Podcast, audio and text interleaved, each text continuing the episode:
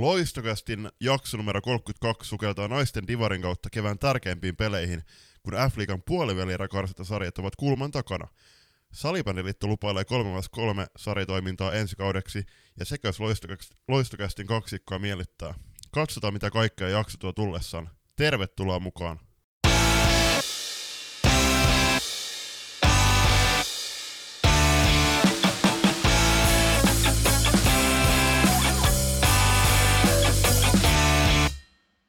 Mun täytyy sanoa, että vaikka tämä tuli vähän yllättäen tämä meidän yhteinen päätös, että ruvetaan tekemään loistokästi jakso hieman tiheämmällä tahdilla, niin tämä on kyllä itsellä aika nautinnollista palata, palata tälle muutaman viikon välein tärkeisiin salibändiaiheisiin. Ja niin kuin nähdään, nähdään, niin taas on useampaakin eri aihetta tällekin päivälle tarjolla. On, on naisten divari katsausta ja sitten sen lisäksi niin toisessa erässä saadaan nautiskella – puolivälierä karsintoihin valmistautuvien, valmistautuvien joukkueiden päävalmentajien kuulumisesta ja mitä joukkueelle kuuluu ennen karsintojen alkua, mutta tuttuun tapaan julppani, aloitellaan vaikka kuulumisilla. Niin, no tähän alkuun voi, voin paljastaa, että on ollut kyllä mun sellainen haave, että me pystyttäisiin ja haluttaisiin nauhoittaa tätä nimikkosarjaa hieman tiheämpää tahtiin, koska kyllähän neljän viiden viikon välein ne vierotusoireet on aika suuret jo, mutta niin kuin sanoit, niin tässä on tapahtunut tosi paljon ja mikä hienointa, niin noin F-liigan äh, niin kuin hienommat pelit alkaa nytten, niin niitä niit, äh, tuskin odottaa, ja se on ollut tosi hienoa myöskin, että saatiin nyt näin nopealla aikataululla näiden neljän joukkueen päävalmentajat myöskin haastattelua. Mutta kuulumisiin, niin tosi hyvin menee itsellä. Äh, sain kyllä seurakunnan salibändivuorolla hieman iskuu taas tuohon syyskuussa murtuneisiin kylkiluihin, niin en ole lääkärissä käynyt näyttää, mutta epäilen vahvasti, että siellä on taas muutama kylkilu murtunut. Mutta muuten, niin tässä on tullut oikeastaan reen, oltu reeneissä ja sitten tuossa sunnuntaina oltiin Ylöjärvellä pelaamassa T16 aluesarjaa, niin oli ihan mahtava reissu, vaikkakin saatiin vain kaksi pistettä mukaan, mutta aina on todella makeeta matkustaa ton joukkueen kanssa. Niin, ja jos sen ihan väärässä on, niin kävitte T14 päävalmentajan kanssa myöskin pyörähtämässä tuolla Eerikkilässä katsastamassa T14 maajoukkuettia meininkejä. Ei kun anteeksi, maajoukkuetie meininkejä. Just näin. Joo, tiistain tuli äh, rakkaan ystäväni Toni Kinnusen kanssa äh, käyty siellä Eerikkilässä Tammelan hu- hulppeissa puitteissa, ja äh, siellä oli oli meidän joukkueessa neljä tyttöä pelaamassa, itse asiassa no yksi meidän pelaajista myöskin sun joukkueessa pelaa SM-sarjaa, mutta äh, oli todella hienot matsit ja se finaalimatsi Team Ukkosen ja Team Rantasen välillä niin oli kovatasoisin matsi, minkä mä oon nähnyt tässä ikäluokassa tähän asti. Ja kyllä se tuolle Eerikkilän maajoukkuetietoiminnalle antaa sen oma, oman pienen boostinsa varmasti, kun huomaa siellä tytöt varmasti itsekin että kuinka paljon kovempaa mennään kuin vaikka noissa paikallisissa sarjoissa. Osa niistä likoista toki pyörii mukana sitten T16 SM-sarjassa, niin kuin sanoitkin, niin meiltä tuo Nella siellä on. Mutta joka tapauksessa niin hieno, hienoa nähdä, että, että sama trendi jatkuu, ja musta, niin kuin ollaan puhuttu, niin vuodesta toiseen kovempaa pelaajaa tulee vaan koko ajan, niin T14 ikäluokka varmasti sitten tuosta vanhetessaan, niin on taas semmoinen omanlaisensa tien raivaaja. Juuri näin, mutta mitä sulle kuuluu? Eipä tässä ihmeempiä. Tällä hetkellä menossa ihan hirvittävä luovuuden puuska. Joka päivä pitäisi jotain uutta digitaalista sisältöä saada luotua tänään muun muassa pari kolme eri, erilaista Insta- Instagram-postausta Photoshopilla väännetty valmiiksi sen lisäksi yksi promovideo itselle. Ja piti itse asiassa huomenna olla myöskin kuvailemassa yhteisen ystävämme Joni Koskimäen tiloissa, mutta nyt näyttää siltä, että tällä kertaa ei lähdetäkään mainosvideoiden kimppuun vielä, mutta kivasti menee aika siinä ja sitten tietysti salibändi hommia, just oli tuossa menneenä viikonloppuna T16 SM-sarjan neljäs turnaus tuolla Mynämäellä Hanihallin hienoissa tiloissa ja jälleen kerran nähtiin kyllä, että uskomattoman tasainen sarja, että Nipakos SP Vaasa tallaa omia polkujaan, heitä ei juuri kiinnosta, mitä me muut tehdään, ja puhtaalla pelillä ovat siellä kärjessä, ja pyörittelivät meidät 10-3, ja toisessa ottelussa oliko se Northern Starsin 9-3 tuossa viikonloppuna, mutta me napattiin siitä toisesta pelistä Virmoa vastaan tiukka voitto, ja näin jälleen kerran niin se piste per ottelu tahdilla jatketaan sarjassa. Ja nyt oliko se niin, että sijat 2-7 niin on kolmen pisteen sisällä toisestaan, että ei, ei hirveätä, hirveätä leviämistä ole kyllä tapahtumassa, että siellä on, on vähän Nootestarsi pudonnut vauhdista ja sitten sen, sen lisäksi tosiaan toi Nipakos SP Vaasa tai Kova, niin kuin se tuttavallisemmin tunnetaan tuossa piireissä, niin menee kyllä omia polkujaan siellä edessä hurjalla tahdilla. Ja upe, upeita pelejä nähtiin jälleen kerran. Ja mä olin itse silloin lauantai 18. päivä, niin oli aamuvuorossa töissä ja sitten neljältä töistä päästyä, niin lähin ensin nousteelle katsomaan oman T14-joukkueeni äh, niin vikan pelin niin vika erää, ja sitten se oli hyvä, kun mä pukukoppiin, niin siellä meidän yksi valloittava puolustaja lupauksemme Sofia sanoi, että, jo, että Julppa, sä oot taas myöhässä. Mä sanoin, että, jo, että Sofia, että mä, oon, mä olin töissä. Sanoin, että sulla on aina tekosyitä, niin mä voin, mä, mä voin käyttää tota meidän työnantajalle. Ja siitä mä sitten lähdin äh, Mynikseen, oli kyllä ihan karmea keli, karmea keli ajaa, mutta Ani Hallil tuli bongattua toi Pirkomaan derby, klassiki ja Pirkko ja veli Pirkko, Pirkko oli sitten tosi tärkeä voitto. Ja sitten ää, Virmo, Norssi, niin Virmo kyllä pyyhki aika selkeästi Norssin lattiaa ja ihan selkeä voitto. Nyt kun sanoit tästä kelistä, niin tälläkin hetkellä täällä Turussa sataa lunta noin niin kuin lähestulkoon poikittain. Et mä olin elelin jo toivo, toivossa, että me päästään tästä talvesta eroon, mutta sieltä se vielä yllätti näin helmikuun loppupuolella.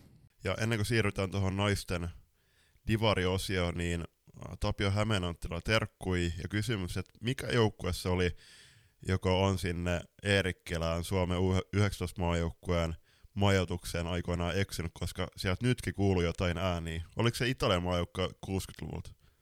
Sieltä seinien sisältä kuuluu koputtelua. Mutta tosiaan tarkoitus oli käydä tässä ensimmäisessä erässä, nyt kun tuo toinen erä pyhitetään aika pitkälti tuohon puoliväliin eri kar- karsintaan, niin läpi tätä naisten divari-meininkiä ihan varsinkin takia, että pikkuhiljaa sielläkin lähestytään niitä kevään huippupelejä, ja itse asiassa noissa taitaa olla yksi turnaus jäljellä sarjoissa, ja se tai yksi, yksi kier, pelikierros jäljellä, joka tarkoittaa sitä, että, että noi pikkuhiljaa rupeaa olemaan valmiita noi sarjat, ja sieltä pystytään katselemaan hiljalleen, että ketkä lähtevät suoraan kohti ensikauden divaria ja ketkä sitten lähtevät sinne karsintoihin ja ketkä jatkavat sinne Suomi-sarjaan. Mennään katsomaan ekaton A-lohkon saaritaulukkoa, ja siinä on kymmenen erinomaisen hienoa joukkuetta pelannut, joista tosin vain viisi joukkuetta on tavoitellut nousu tuonne ensi kauden valtakunnalliseen divariin, Tällä hetkellä ykköspaikka pitää hallussaan. Haukiputaan heitto 30 pisteellä, 16 peliä pelattu, ja he on itse asiassa varmistanut jo tuon paikan ensi kauden Divarin onnittelut Hahelle. Toisen tulee Team Sastis 28 pisteellä, kolmantena FPC Remix 20 pisteellä, ja Remix on, on tämä toinen joukkue, joka tavoittelee ensi nousua, ja ovat myöskin varmistaneet paikkansa jo tonne Divari-karsintoihin. Neljäntenä SP Nivala 18 pisteessä. Myöskin joukkue on jo varmistanut paikkansa siihen Divari-karsintoihin. Viidentenä SPT Pappo 16 pisteessä, kuudentena Gunners 15 pisteessä, seitsemäntenä Kajanin Papas 10 pisteessä, kahdeksantena Ilmajoen salibändi 9 pisteessä, yhdeksäntenä Klassikin kakkosjoukkue 8 pisteessä ja kymmenentenä Sievin Sisu 6 pisteessä. Joo, siellä aika selkeitä, selkeitä loppulausumaa jo ennen viimeistä turnausta, niin on selvillä kaikki. Kaikki noin kolme sijaa, jotka varmasti oli niitä, mitä tavoiteltiinkin. Onhan toi Hahen meno tuolla sarjan kärjessä ollut aika, aika loistavaa. Et yksi tappio tällä kaudella koottu ja tehtyjä maaleja 138 noihin 16 peliä 27 päästettyä. Niin aika hieno kausi on heillä ollut, eikä toi Team Sastiksenkaan kausi heikko ole ollut, vaikka he tosiaan kilvoitelleetkaan siitä noususta sinne Divarin puolelle. Ei todellakaan, ja siis toi runkosarjan viimeinen turnaus tullaan pelaamaan 11. maaliskuuta. No itse asiassa tullaan pelaamaan useammalla paikalla, mutta Tsemppi Areenalla sekä koulu- ja kulttuurikampus Kaarnassa – sinne siis paikan päälle tuossa parin viikon päästä, jos vielä noin Divarin matsit kiinnostaa tällä kaudella. Pistepörssistä, niin Team Sastiksen Tuuli Korhonen johtaa tällä hetkellä pistepörssiä 16 ottelun jälkeen 18 plus 13 tehot, eli 31 paunaa. Toisena Papaksen Jasmin Kokkonen 12 peliä 23 plus 6 tehot. Kolmantena Gunnersin Roosa Kivelä 15 peliin 21 plus 7. Neljäntenä Niina-Riikka Hildeen Team Sastiksesta 14 peliin 22 plus 5. Ja viidentenä Annika Liimatta Haukiputaan heitosta 8, 16 pelin 18 plus 8 tehopistettä. Aika hyvää meininkiä varsinkin maalinteon saralla tuossa tossa kärkiviisikossa. Mä oon, oon kattonut muun muassa no F-liigassa ja muissakin sarjoissa, niin esimerkiksi Milan Nurlund voitti naisten F-liigan pistepörssin tuossa NLAssa, ja hän voitti sen syöttöpörssikin 20 syötöllä, jotenkin miettii, että tässä sarjassa niin siellä on, no Tuuli Korhon on tehnyt kuitenkin 18 maali 16 ottelua, niin se, se on tosi kovaa, jos tekevät niinku maali per ottelu, mutta kyllä luulisin, että myöskin niitä syöttöjä oli suunnattomasti enemmän siellä kärkipäässä. Sitten mennään vielä veskareiden top femmaan. ykkösenä on Team Sostiksen Evi Hast, kuuteen pelattu matsi 89,06 torjuntaprossa päästetty maaleja 1,57, torjunta 57 päästetty, päästetty maaleja seitsemän kappaletta. Myöskin yksi nollapeli on mahtunut mukaan. On muuten aika hyvä, hyvä, jos mietit, että kuuteen peliin on päästänyt seitsemän maaliin, niin se on aika kova. On, mutta Team Sostissa on Hahen ohelius toi toinen jengeistä, joka on päästänyt tosi vähän ylipäätään tällä kaudella maaliin. Toisena Heidi Mäenpää Kanners, siis seitsemän matsia, 87,18 torjuntaprossa, päästetty maaleja 3,81, torjuntoista 36 ja päästetty maaleja 20 kappaletta. Hänellä myöskin yksi nollapeli plakkariin. Kolmantena vielä Marttila, haukiputaan heitosta, 7 matsia, 87,06, tor- päästetty maaleja 2,1, torjuntoi 74, päästetty maali 11 ja nollapelejä yksi kappale. Vielä mu- muistaakseni pelaa loppukauden tuolla OFBCN T21 joukkueessa myöskin rinnakkaisen edustuksella. Neljäntenä SP Nivalan Helmi Kivioja, 14 matsia, 86,67, päästetty maali 3,43, torjun toi 234. No Helmi on pelannut kahta ottelua lukuottamat kaikki joukkueensa ottelut, päästetty maali 36 ja nolla pelejä peräti kaksi kappaletta. Joo, kyllä kova, kova, kovaa lukemaa, tuo 234 torjuntaa 14 peliä. On, on, on, mutta täällä on äh, muun muassa Alina Hannuilla on peräti 309 torjuntaa. Joo, kyllä. Mutta hän on pelannut kaikki ottelut. Viidentenä tulee Taru Jämsä, haukiputaan heitos 8 matsia, 86,14, torjuntaprossa 2,34, päästettyä maalien keskiarvo, torjuntoi 8,7, päästettyä maalien 14 ja myöskin 1-0 peli nostetaan tosiaan toi Alina Hannu esille tuolta FPC Remixistä.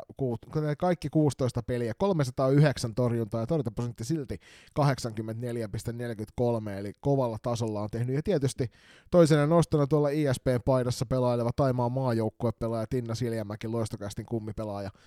Seitsemän peliä ja 79-13 sillä torjuntaprosenttia, 91 torjuntaa noihin seitsemän matsia, Tinnallakin on kiirettä pitää. On terkkui Tinnalle huomenna arvos tässä, että joukkueet on kuitenkin 10 kappaletta, niin tässä sarjassa on pelannut 27 maalivahtia. Se tarkoittaa sitä, että siellä muutama, muutama joukkue selkeästi jakaa noita pelejä useammallekin veskarille, ja toivon mukaan siellä mahdollisimman moni nuori maalivahti saa myöskin näyttää kyntänsä tässä sarjassa, ja sieltä ainakin tuosta nopeasti kun nimiä selaa, niin on myöskin päässyt käymään tällä kaudella, ja se on hieno homma se on hieno homma, että tuolla päästetään useampikin veskari, veskari torjunta puuhin. Ja hei, 12 ensimmäistä, yli, äh, 13 ensimmäistä yli 80 prosentin torjuntaprosentilla. Että se, on, se on hyvä suoritus heiltä. Mennään sitten tonne eteenpäin tonne B-lohkon puolelle. B-lohkon ykkösenä Northern Stars tällä hetkellä 16 ottelun jälkeen 12 voittoa ja 27 pistettä. Toisena tulee SPS Virma Akatemia 32 pisteellä, ja nämä kaksi joukkuetta on kilvoitelleet upeita otteluita tällä kaudella, kauden aikana. Ja Noite Stars johtaa neljällä pisteellä tätä sarjaa, joka tarkoittaa sitä, että he on varmistaneet jo tämän lohkon ykkössijoituksen, eli he pelaavat varmuudella ensi vuoden divaria.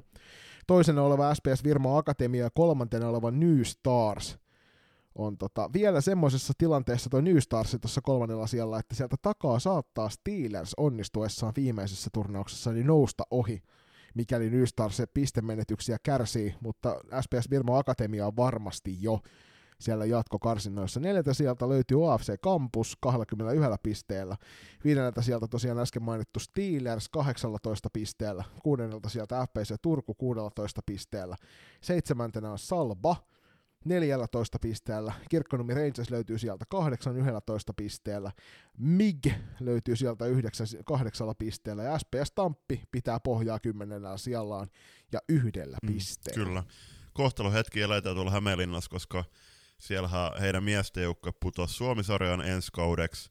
Ja puolestaan tämä naisten joukkue niin hehän sai muun muassa muistaakseni Mari Seppäsen takas tuossa alkukautena takas joukkueen rinkiin, mutta sitten puolestaan kun miettii tota Hämeenlinnan tilannetta, ollaan puhuttu ai- aikaisemminkin jo tästä, siellä on Kalvolon keihäs, Hämestar, Steelers on tosi vahvois euroi siellä Hämeenlinnan alueella, erityisesti Kalke ja Hästä, niin omaa erittäin vahvat junioripolut, niin mikä on se tavoite tuolla Hämeenlinnassa aikuissalibändin ja pääsarjasalibändin saralla tuleville kausille, niin kuin sanottu, niin nyt kannattaisi tämän kolmen seuran istua yhteisöpöydän ääreen kauden päätteeksi ja miettiä suuntaviivoja. Siinä taas muuten otteluohjelmasta, niin kun tässä pelataan vielä kaksi turnausta peräkkäisinä päivänä 11.3. ja 12.3. Kaikki joukkueet pelaavat siis vain kaksi ottelua, mutta turnaukset on jaettu eri päiville Leaf Areenalla ja Pohitullin koululla käydään noin kamppailut. Niin, täällä on viimeisinä päivinä muun muassa SPS Virma Akatemia kohtaa Steelersin ja Steelers kohtaa sitten sen lisäksi vielä AFC Kampuksen, eli heillä ei todellakaan tule helpot neljä pistettä olemaan, joka heillä on pakko noista napata noista peleistä. Ja New Stars puolestaan 12 päivänä kohtaa FPC Turun sekä Northern Starsin, eli heilläkään ei se kaikkien helpoin tie ole varmistaa tuosta suoraa paikkaansa, mutta joka tapauksessa niin hienosti on taas suunnitelmat tehty, kun nämä kaksi, kaksi, lohko, tai kaksi viimeistä joukkuetta tuosta niin on vielä tällä hetkellä avoimia, avoimien kirjojen parissa.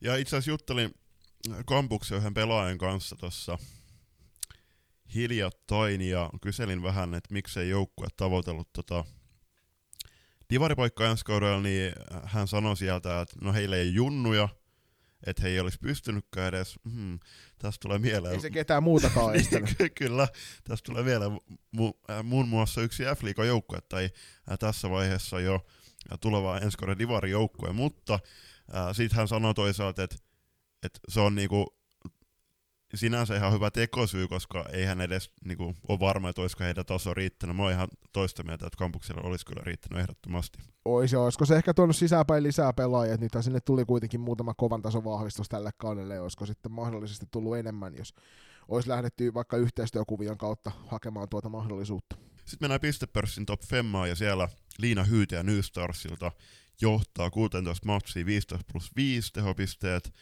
Toisena niin ikään 20 pisteessä Steelersi just äsken mainittu Mari Seppänen 16 matsia 10 plus 10. Mari on ollut erittäin antilalla päällä myöskin syöttö Moilan suhteen. Hyvä Mari.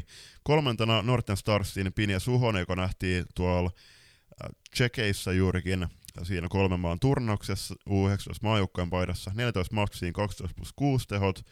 Neljäntenä Rangersin Sari Kaarela – 16 matsia 11 plus 7 ja viidentenä loistokästin kuuntelijoillekin hyvinkin tuttu. Se, äh, viiden Sveitsissä vietetyn kauden jälkeen Suomen palannut SPS Virmo Akatemian Jenna kesällä 13 matsia 14 plus 3 tehot. Joo, mainitaan tuosta Virmo Akatemiasta vielä toi Emilia Kurppa, jolle sattui harmittava, harmittava vamma tähän, joka estää loppukauden pelaamiseen, että hän oli aika kovassa vireessä myös tuossa sarjassa, mutta nyt on selkeästi viimeiset kaksi turnausta jäänyt välistä ongelmien takia. Ja ei muuta kuin tsemiä sinne Empulle, vaan tuota, paranemista varten ja kohti ensi kautta. Kohti ensi kautta. Maalivahtipörssin ykkösenä tällä hetkellä FPC Turun Roosa Airikkala 9 pelin jälkeen 90 16 torjuntaprosenttia 1,89 päästettyä maalien keskiarvo, 110 torjuntaa 12 päästettyä maalia sekä 2-0 peliä. Roosa on ollut hyvässä vireessä. AFC Kampuksen Hanna Pohjola toisella siellä. Yksi pelattu ottelu kylläkin, vain 90 tai torjuntaprosenttia 427 päästettyä maalien keskiarvo. Tor- 9 torjuntaa, yksi päästetty maali tuossa ainoassa ottelussa. Hannahan on tunnettu myös FPC Turun sekä Santas Unitedin maalilta. Pinja Askola Northern Starsista neljä ottelun jälkeen 89-19 torjuntaprosenttia ja 267 päästettyä maalien keskiarvo, 66 torjuntaa ja 8 päästettyä maalia. New Starsin Ruska Kerttula löytyy sieltä 4 11 pelattua ottelu 28-95 toi torjuntaprosentti 248 päästettyä maalien keskiarvo, 161 torjuntaa ja 20 päästettyä maalia. Ja kampuksen Outi Mäntylä löytyy vielä sieltä 5 11 pelattua ottelua, 88,56 prosenttia, 289 päästettyä maalien keskiarvo, 178 torjuntaa ja 23 päästettyä mm. maalia. Kyllä. Muutama maalivahti nosto vielä näistä, niin kuudenten Sara Koski, SPS Virma Akatemiassa 14 matsia, 87,72 torjuntaprossa, kaksi päästettyä maalia per matsi, 150 torjuntaa, 21 päästettyä maalia ja kolme nollapeli peräti. Ja sekä Norsin, olisiko 06 veskari, U9, Sveitsin U19 maajoukkueessa pelaava Jana Blaze, kaksi matsia, 87 ja 2,5 torjuntaprosessa, 2,67 päästettyä keskiarvo, 28 torjuntaa, 4 päästettyä, 1 nollapeli. Siellä on hienoja, hienoja maalivahtia monta kappaletta. Jälleen kerran tämä meidän kriteeri, kun on se 80, niin tuosta kun katsotaan, niin 15 sieltä löytyvä Emilia Väänänen on viimeinen, joka on pelannut 80 prosentin torjuntavarmuudella, ja näin ollen 15 maalivahtia ylittää tuon rajan. Vielä vikana nostona tästä lohkosta, niin Norssi on peluttanut peräti viittä maalivahtia. Eli siellä on kyllä melkoinen kierrätys ollut käynnissä ja se on hyvä juttu, koska tämä naisten divari varmasti tarjoaa noin veskareilla sopivasti erilaisia matseja verrattuna noihin junnumatseihin. Sitten mennään vielä katsastamaan C-lohkon tilanne ennen viimeistä turnausta, ja siellä hän O2 Jyväskylän kakkosjoukko, joka juhlisi naisten pikku naisten Suomen Cupin pikkufinaalin mestaruutta unohtu mainita se tuossa nimikkosarjan viimeisimmässä jaksossa, eli onnittelut O2 Jyväskylän kakkosjoukkue naisten Suomen Cupin pikkufinaalin mestaruudesta. Amppareiden kakkosjoukkue 16 matsiin 30 pistettä, on kerännyt vain yhden tappion tällä kaudella tähän mennessä.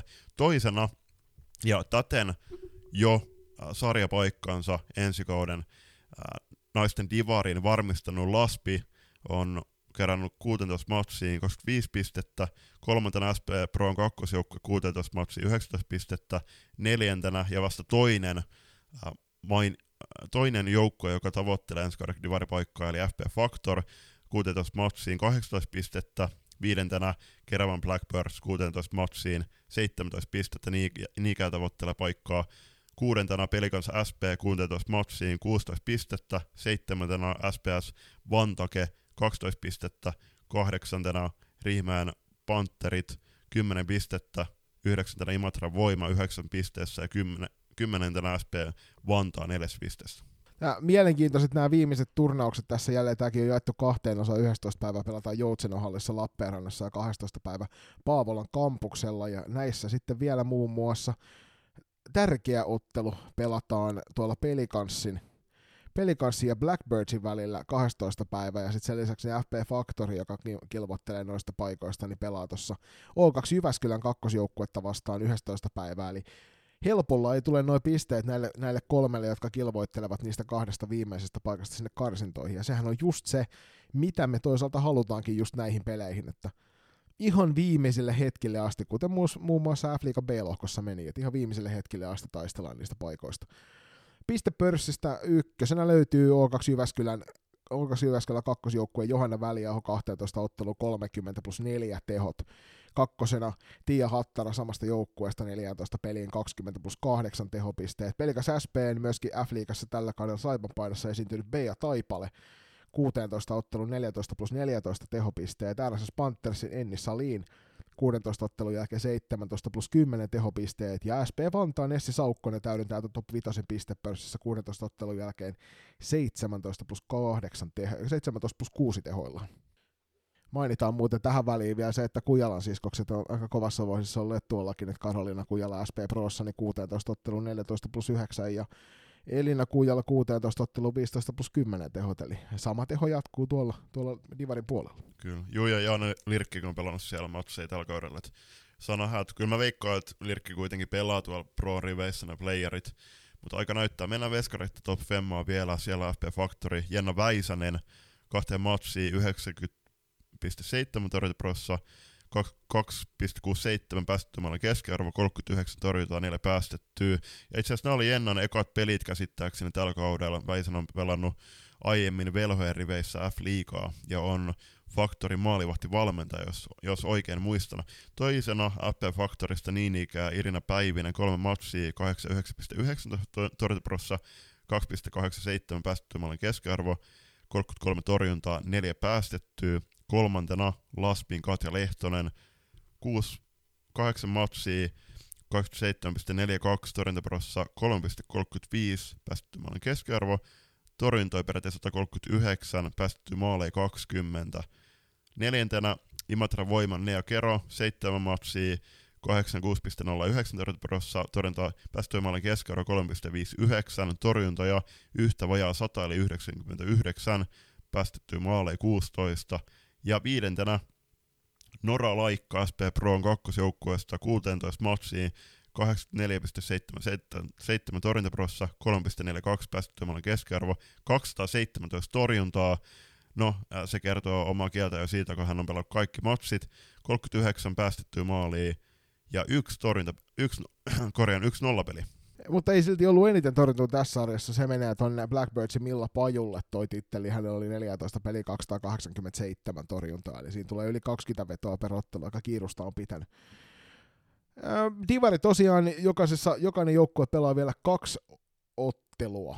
Eli on se sitten yksi kokonainen turnaus tai kaksi, kaksi turnausta eri paikoissa, niin joka tapauksessa kaksi ottelua jokaisella jäljellä. Ja lohkojen ykköseksi sijoittuneet, niin nousevat suoraan sinne Divariin ensi kaudeksi ja lohkojen kakkoseksi ja kolmoseksi sijoittuneet joukkueet karsivat paikasta Divarissa ja pelaavat ristiin toisten lohkojen joukkueiden kanssa yksittäisinä otteluina ja näistä sitten otteluparien voittajat pelaavat Divarissa tulevalla kaudella. Nämähän menee sillä tavalla, että A-lohkon kakkonen kohtaa B-lohkon kolmosen, B-lohkon kakkonen kohtaa C-lohkon kolmosen ja C-lohkon kakkonen kohtaa A-lohkon kolmosen.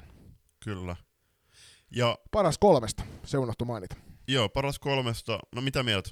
Kuitenkin paikasta Divariin taistellaan, pitäisikö olla paras viidestä? Öö, mun mielestä tässä, tässä nyt periaatteessa, kun tämä on kuitenkin verrattavissa kakkosdivisioonaan tällä hetkellä, niin ihan hyvä. Ihan hyvä, että pelataan paras kolmesta. Ne tulee, siellä tulee kuitenkin se yksi arkimatsi joka tapauksessa, niin sen takia se on parempi näin. Huomioon arvoista äh, tässä on se, että äh, ne divarijoukkueet tulee saamaan ensi kaudella vastaansa ainakin Helsingin Unitedin, Pirkkolan Pirkat sekä Blue Foxin. Se, onko se neljäs joukkue sitten tuolta menneestä NLBstä, Helsingin Jokerit tai Oudalans IF, niin sen aika näyttää. Mutta siinä kokonaisuudessa on nyt tämänhetkinen tilanne ennen viimeisiä turnauksia tuolta Divarin puolelta. Ja tästä siirrytään mainoskatkolle ja mennään sitten kohti tuota F-liigan puoliväliä sarjoja ja sieltä sitten päävalmentajien mietteitä kuuluviin.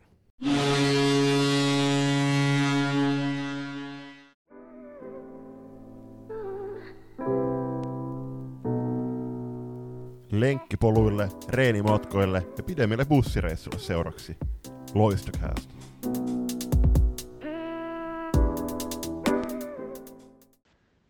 Moi. Mä oon Elli Huotari ja näinkin lyhyet ihmiset kuuntelee Loistakästiä. Toisessa erässä iskeydytään torstaina perjantaina alkavien puolivälin sarjojen pariin ja tässä erässä tuutte myöskin kuulemaan jokaisen neljän joukkueen päävalmentajan mietteitä karsintojen alla.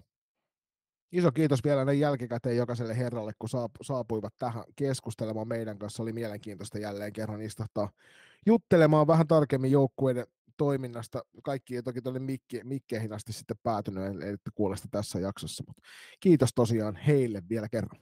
Ja itse asiassa tähän mainostettakoon väliin, että meidän runkosarjapaketoinnit ovat juuri nyt kuunneltavissa podcast-alustoilla, eli jos kiinnostaa tarkemmin, että millä mietteellä me paketoitiin NLA ja NLBn historian vikat runkosarjat, niin käykää ne kuuntelemassa ennen kuin iskeydytte tämän, tämän erän pariin.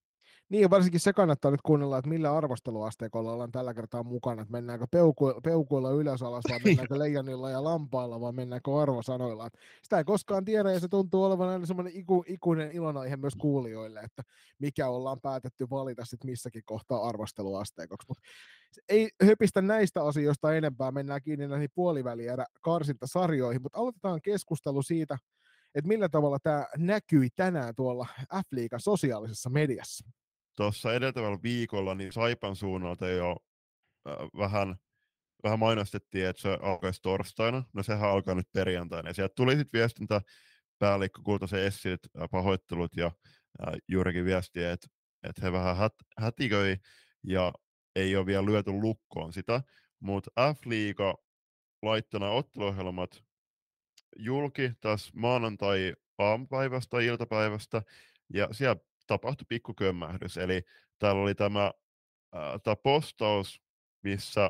Hienosti niin tehty niin, kyllä kaiken kaikkiaan, ei mitään juu. valittamista siinä niin kuin periaatteessa ulkomuodosta. Kyllä, kyllä. Niin tämä, postaus, niin siinä on ihan asian kuuluvasti nel, jokaisen joukkueen yksi pelaaja, mutta siinä pisti nyt valitettavasti silmään, että siellä on KVn joukosta nostettu esiin Sarita Kuljuntausta, joka siirtyi marraskuun alussa pelaamaan Odan CF. Joo, sanota, niin kuin mä sulle sanoin, sä heitit mulle kuvan siitä, että, että mikä tässä on pielessä, ja siinä meni noin nanosekunti tajuta, että Saritahan on kuvassa, ja Sarita ei hetkeen ole KV-paidassa esiintynyt, mutta ei se mitään, kato virheitä sattuu. Siinä oli muutenkin ehkä vähän ul- ulkomuodossa oli sellaisia muutamia juttuja, mutta ei niistä sen tarkemmin. Toi nyt oli aina sellainen isompi sisältövirhe, mikä siinä oli. Yksi mielenkiintoinen asia, joka nousee tuossa päävalmentajakin kanssa keskustellessa esille, niin on se, että jostain kumman syystä tämä toinen ottelusarja, ne pelataan kolmena perättäisenä päivänä. Joo, jotenkin, no siis toi toisaalta kertoo kans, kans siitä, että kevät lähestyy, niin ei noit hallivuoroikaan, niitä on aika hankala etsiä loppujen lopuksi varmasti, mutta kyllä toi antaa aika epäreilun asetelman siitä, vaikka niitä tulevia puolivälillä sarjoja ajatella, että jo, Saipala tai KV tulee olemaan kolme peräkkäistä matsia pelattuna pahimmillaan. Niin ja ennen kaikkea toi nyt tarkoittaa sitä, että KV matkustaa kuitenkin sitten taas noissa kolmessa päivässä, niin sen yhden Lappeenrannan reissu on enemmän vielä, että se on, se on tota, on, on aika rankkaa, että jos se kahdessa menee, niin se on heille huomattavasti paljon helpompaa sitten, että jos Kyllä. se kolmas tulee, niin sitten se on vähän liiallista. siellä, siellä mun mielestä hyvin nostaa Joel Heine esille sen, että tämä on vähän niin kuin NLissä pelattaisiin, mutta muistaakseni NHLssäkään ei muuta kuin poikkeustapauksessa pelata kolmea peräkkäistä ottelua. Just näin. Ja sitten äh, vikanosta tästä niin kuin Afrikan postauksesta oli se, että hän on niin kuin mainittu noin kolmannet pelipäivät, mutta siinä on, ei ole mainittu, että on tarvittaessa. Eli tässä ei edes mainita, että tässä, tässä ei itse asiassa mainita tässä postauksessa, että millä, millä systeemillä tämä sarja pelataan. No, mutta se... kyllä se lukee siellä f sivuilla, että sieltä voi jokainen sitten käydä sen pläräämässä itsekseen läpi, kuten mekin Juli, jos joka kerta kun sarjaohjelmia mietitään ja ennen kaikkea runkosarjasijoituksia mietitään, niin aina käydään pläräämässä kaikki, mm. kaikki sarjaohjelmat ja no, no. läpi Just näin, just näin. Ja siis Terkko, toi on vaan terkkoja siellä... vaan sinne palautteen antajille. Joo, ja toi, toisaalta, mutta toi on vähän hassua, että mä, mä en ole nyt kattonut, kello, nyt on puoli yksitoista kello, tai me, siis vartti yli kymmenen kello, niin en ole katsonut, onko siellä F-liigan nettisivuilla vielä Sarita Kuljuntaosta siellä mainoksessa. Oli ainakin monta tuntia sen jälkeen, kun kyllä, tässä nopeasti itse käyn nyt, kun sä tuon sanoit, niin käy vilkaisemassa, että vieläkö. Näin on asian laita, mutta oli tosiaan useampi tunti sen jälkeen, kun tuo, tuo oli poistettu tuolta Twitteristä ja Instagramista tuo edellinen postaus, niin ei, ei se mitään vahinkoja sattuu meille kaikille, mutta tämä oli vain äärimmäisen viihdyttävä. viihdyttävä tota. Nyt on vaihtunut F-liigan kotisivuillekin oikea kuva. Mahtavaa, hyvää työtä. No niin, eiköhän mennä eteenpäin. Tosiaan puolivälierä, sarja, karsintasarjathan on ö, Loisto, O2 Jyväskylä sekä Saipa vastaan KV. Ja näistä, niin Saipa KV-sarjahan on tuttu myöskin tuolta viime keväältä, silloin Juliuksen kanssa voimakkaasti oltiin Saipan kelkassa ja onneksi ei löyty rahaa kiinni siihen vetoon, oltaisiin hävitty kyllä niin, että varmaan jouduttaisiin asumaan vieläkin nykyään jossain pahvilaatikossa. O2 ja toi loisto on siinä mielessä mielenkiintoinen, että tosiaan tuossa molempien päävalmentajan kanssa siitä käytiinkin keskustelua, että nyt viimeisellä nykymuotoisessa F-liigakaudessa niin kohtaavat ja kohtasivat myös sillä ensimmäisellä nykymuotoisessa F-liigakaudella, eli 1920 kaudella silloin B-lohkossa, kun Loisto vielä pelasi, niin siellä mm. hyviä kamppailuja käytiin noiden kahden joukkueen välillä, ja kuten tarinoista myöhemmin selviää, niin Pienihäkkisellä ja Saavalaisella on pitkä historia salibändin parissa vastakkaiselta valmennuspenkeiltä. Joo, se, se on melkein pidempi kuin salibändin historia ylipäätään Suomessa, mutta käydään, käydään nopeasti nämä kuntapuntarit läpi joukkueelle tarkemmat tarkemmat analyysit ja, mie- analyysit ja mietteet runkosarjasta tosiaan kuultavissa sitten se runkosarjan paketoinnissa, mutta ää, Saipa lähtee tähän, tähän puoliverran sarjaan kolmen ottelun voittoputkessa. Tosiaan viimeisin tappio on tullut neljänneksi viimeisemmässä matsissa ja se tuli O2 Jyväskylä vasta aika rumin 10-2 lukemin. Puolestaan KV, he on kerännyt, keräs ylipäätään tuosta 21 ottelun runkosarjasta yhden pisteen, se tuli klassikkiin vastaan tuossa viidenneksi viikossa matchissa klassikki vastaa Black Boxis tasuri pisteen myötä. Niin, joka klassikissa loppujen lopuksi vei, vei jatkoajalla tuon peli. Saipalta niin viimeinen kymmenen peli kuitenkin yhdeksän voittoa ja yksi tappio, että sieltä on yksi kyykkäys, tulikin O2 vastaan, niin silti Saipalta aika vakuuttava sarjan lopetus. KVlla tosiaan niin se aino, ainut ainokainen piste tuli siinä klassikkia vastaan ja loistoa vastaan sitten myöskin siitä pari päivää myöhemmin tuli aika tiukka kamppailu tuolla Raunistolassa, että siihen sai kyllä, huomasi, että noi KVn paluumuuttajat ovat tuoneet ihan uudenlaista ryhtiä siihen pelaamiseen ja Joel Heine on saanut nyt vietyä sitten projektia siellä loppuun asti joukkueen kanssa ja niin kuin hän tuossa myöhemmin sitä sitten kertookin, niin, niin kyllä klassikin pelaaminen selkeästi muuttui parempaan suuntaan tietysti. Se sitten tuli rumat tappiot eräviikinkejä ja PSS vastaan sitten vielä tuon sarjan loppusuoralle, mutta, mutta joka tapauksessa niin parantunein ottein lähtee KV tähän sarjaan. Juuri näin. Ja jos katsoo noita maalieroja, niin toki silmin pistävää on, että KV päästi 210 maalia, ja puolesta Saipa teki 144 maalia, niin tiedetään, tiedetään hyvin ja huom- helppo noista lukemista päätellä, että missä päin kenttää se peli on pyörinyt joukkueiden otteluissa, mutta niin kuin sanottu, niin paras kolmesta sarja varsinkin, niin se itse asiassa paras kolmesta sarja, niin se asettaa huomattavasti helpommin sijaa yllätyksille verrattuna paras viides sarjaa.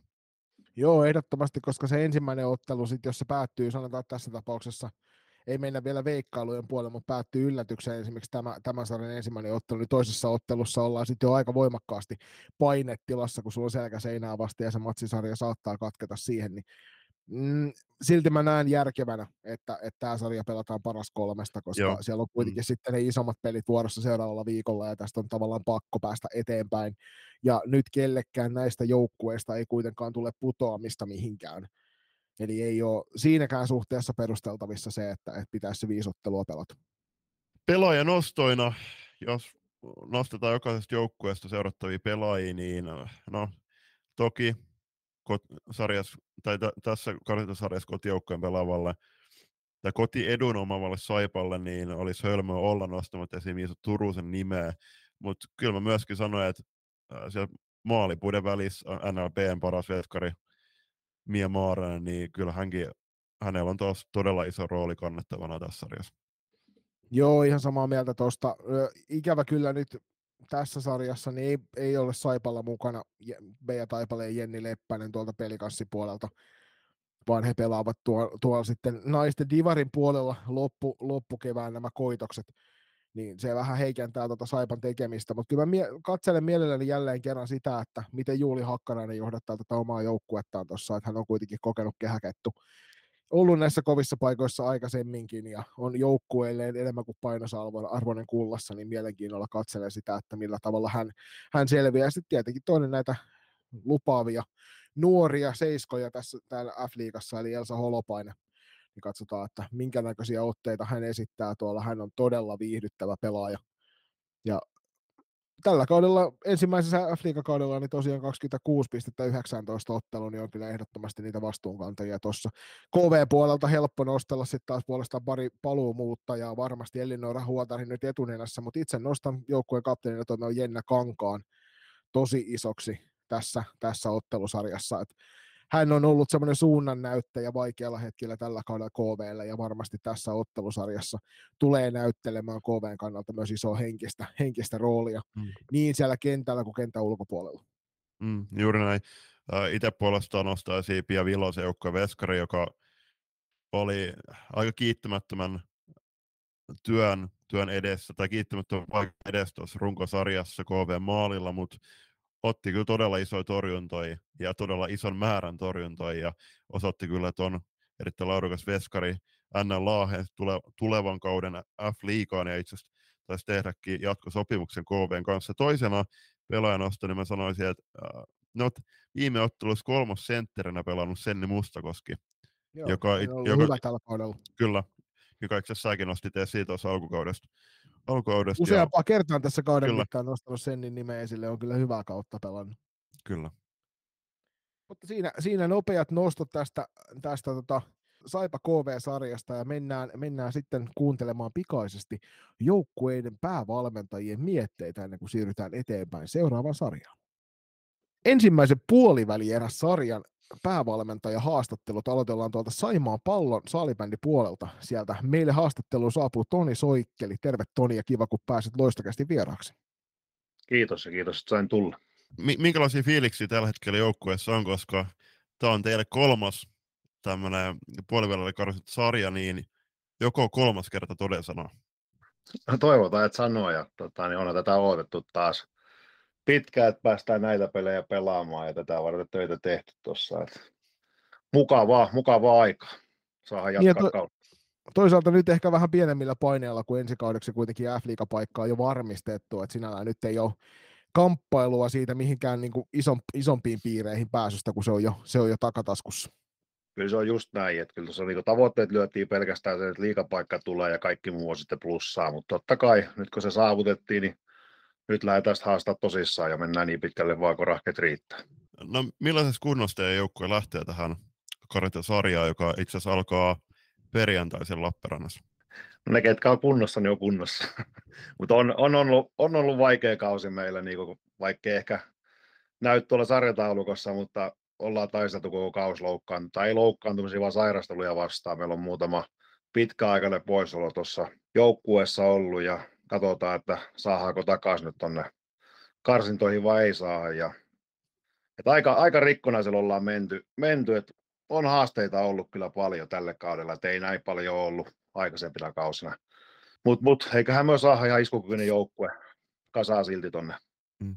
Oli... Oli- Mm, Haluatko avata tota, Milja-Maria Rastaan saapumisen Lappeenrantaan, että oliko siinä siirron taustalla osittain just toi, että teillä on ollut loukkaantumisia ja sairastelua pitkin kautta, niin te haluaisitte myöskin tuoda leveyttä siihen kokoonpanoon.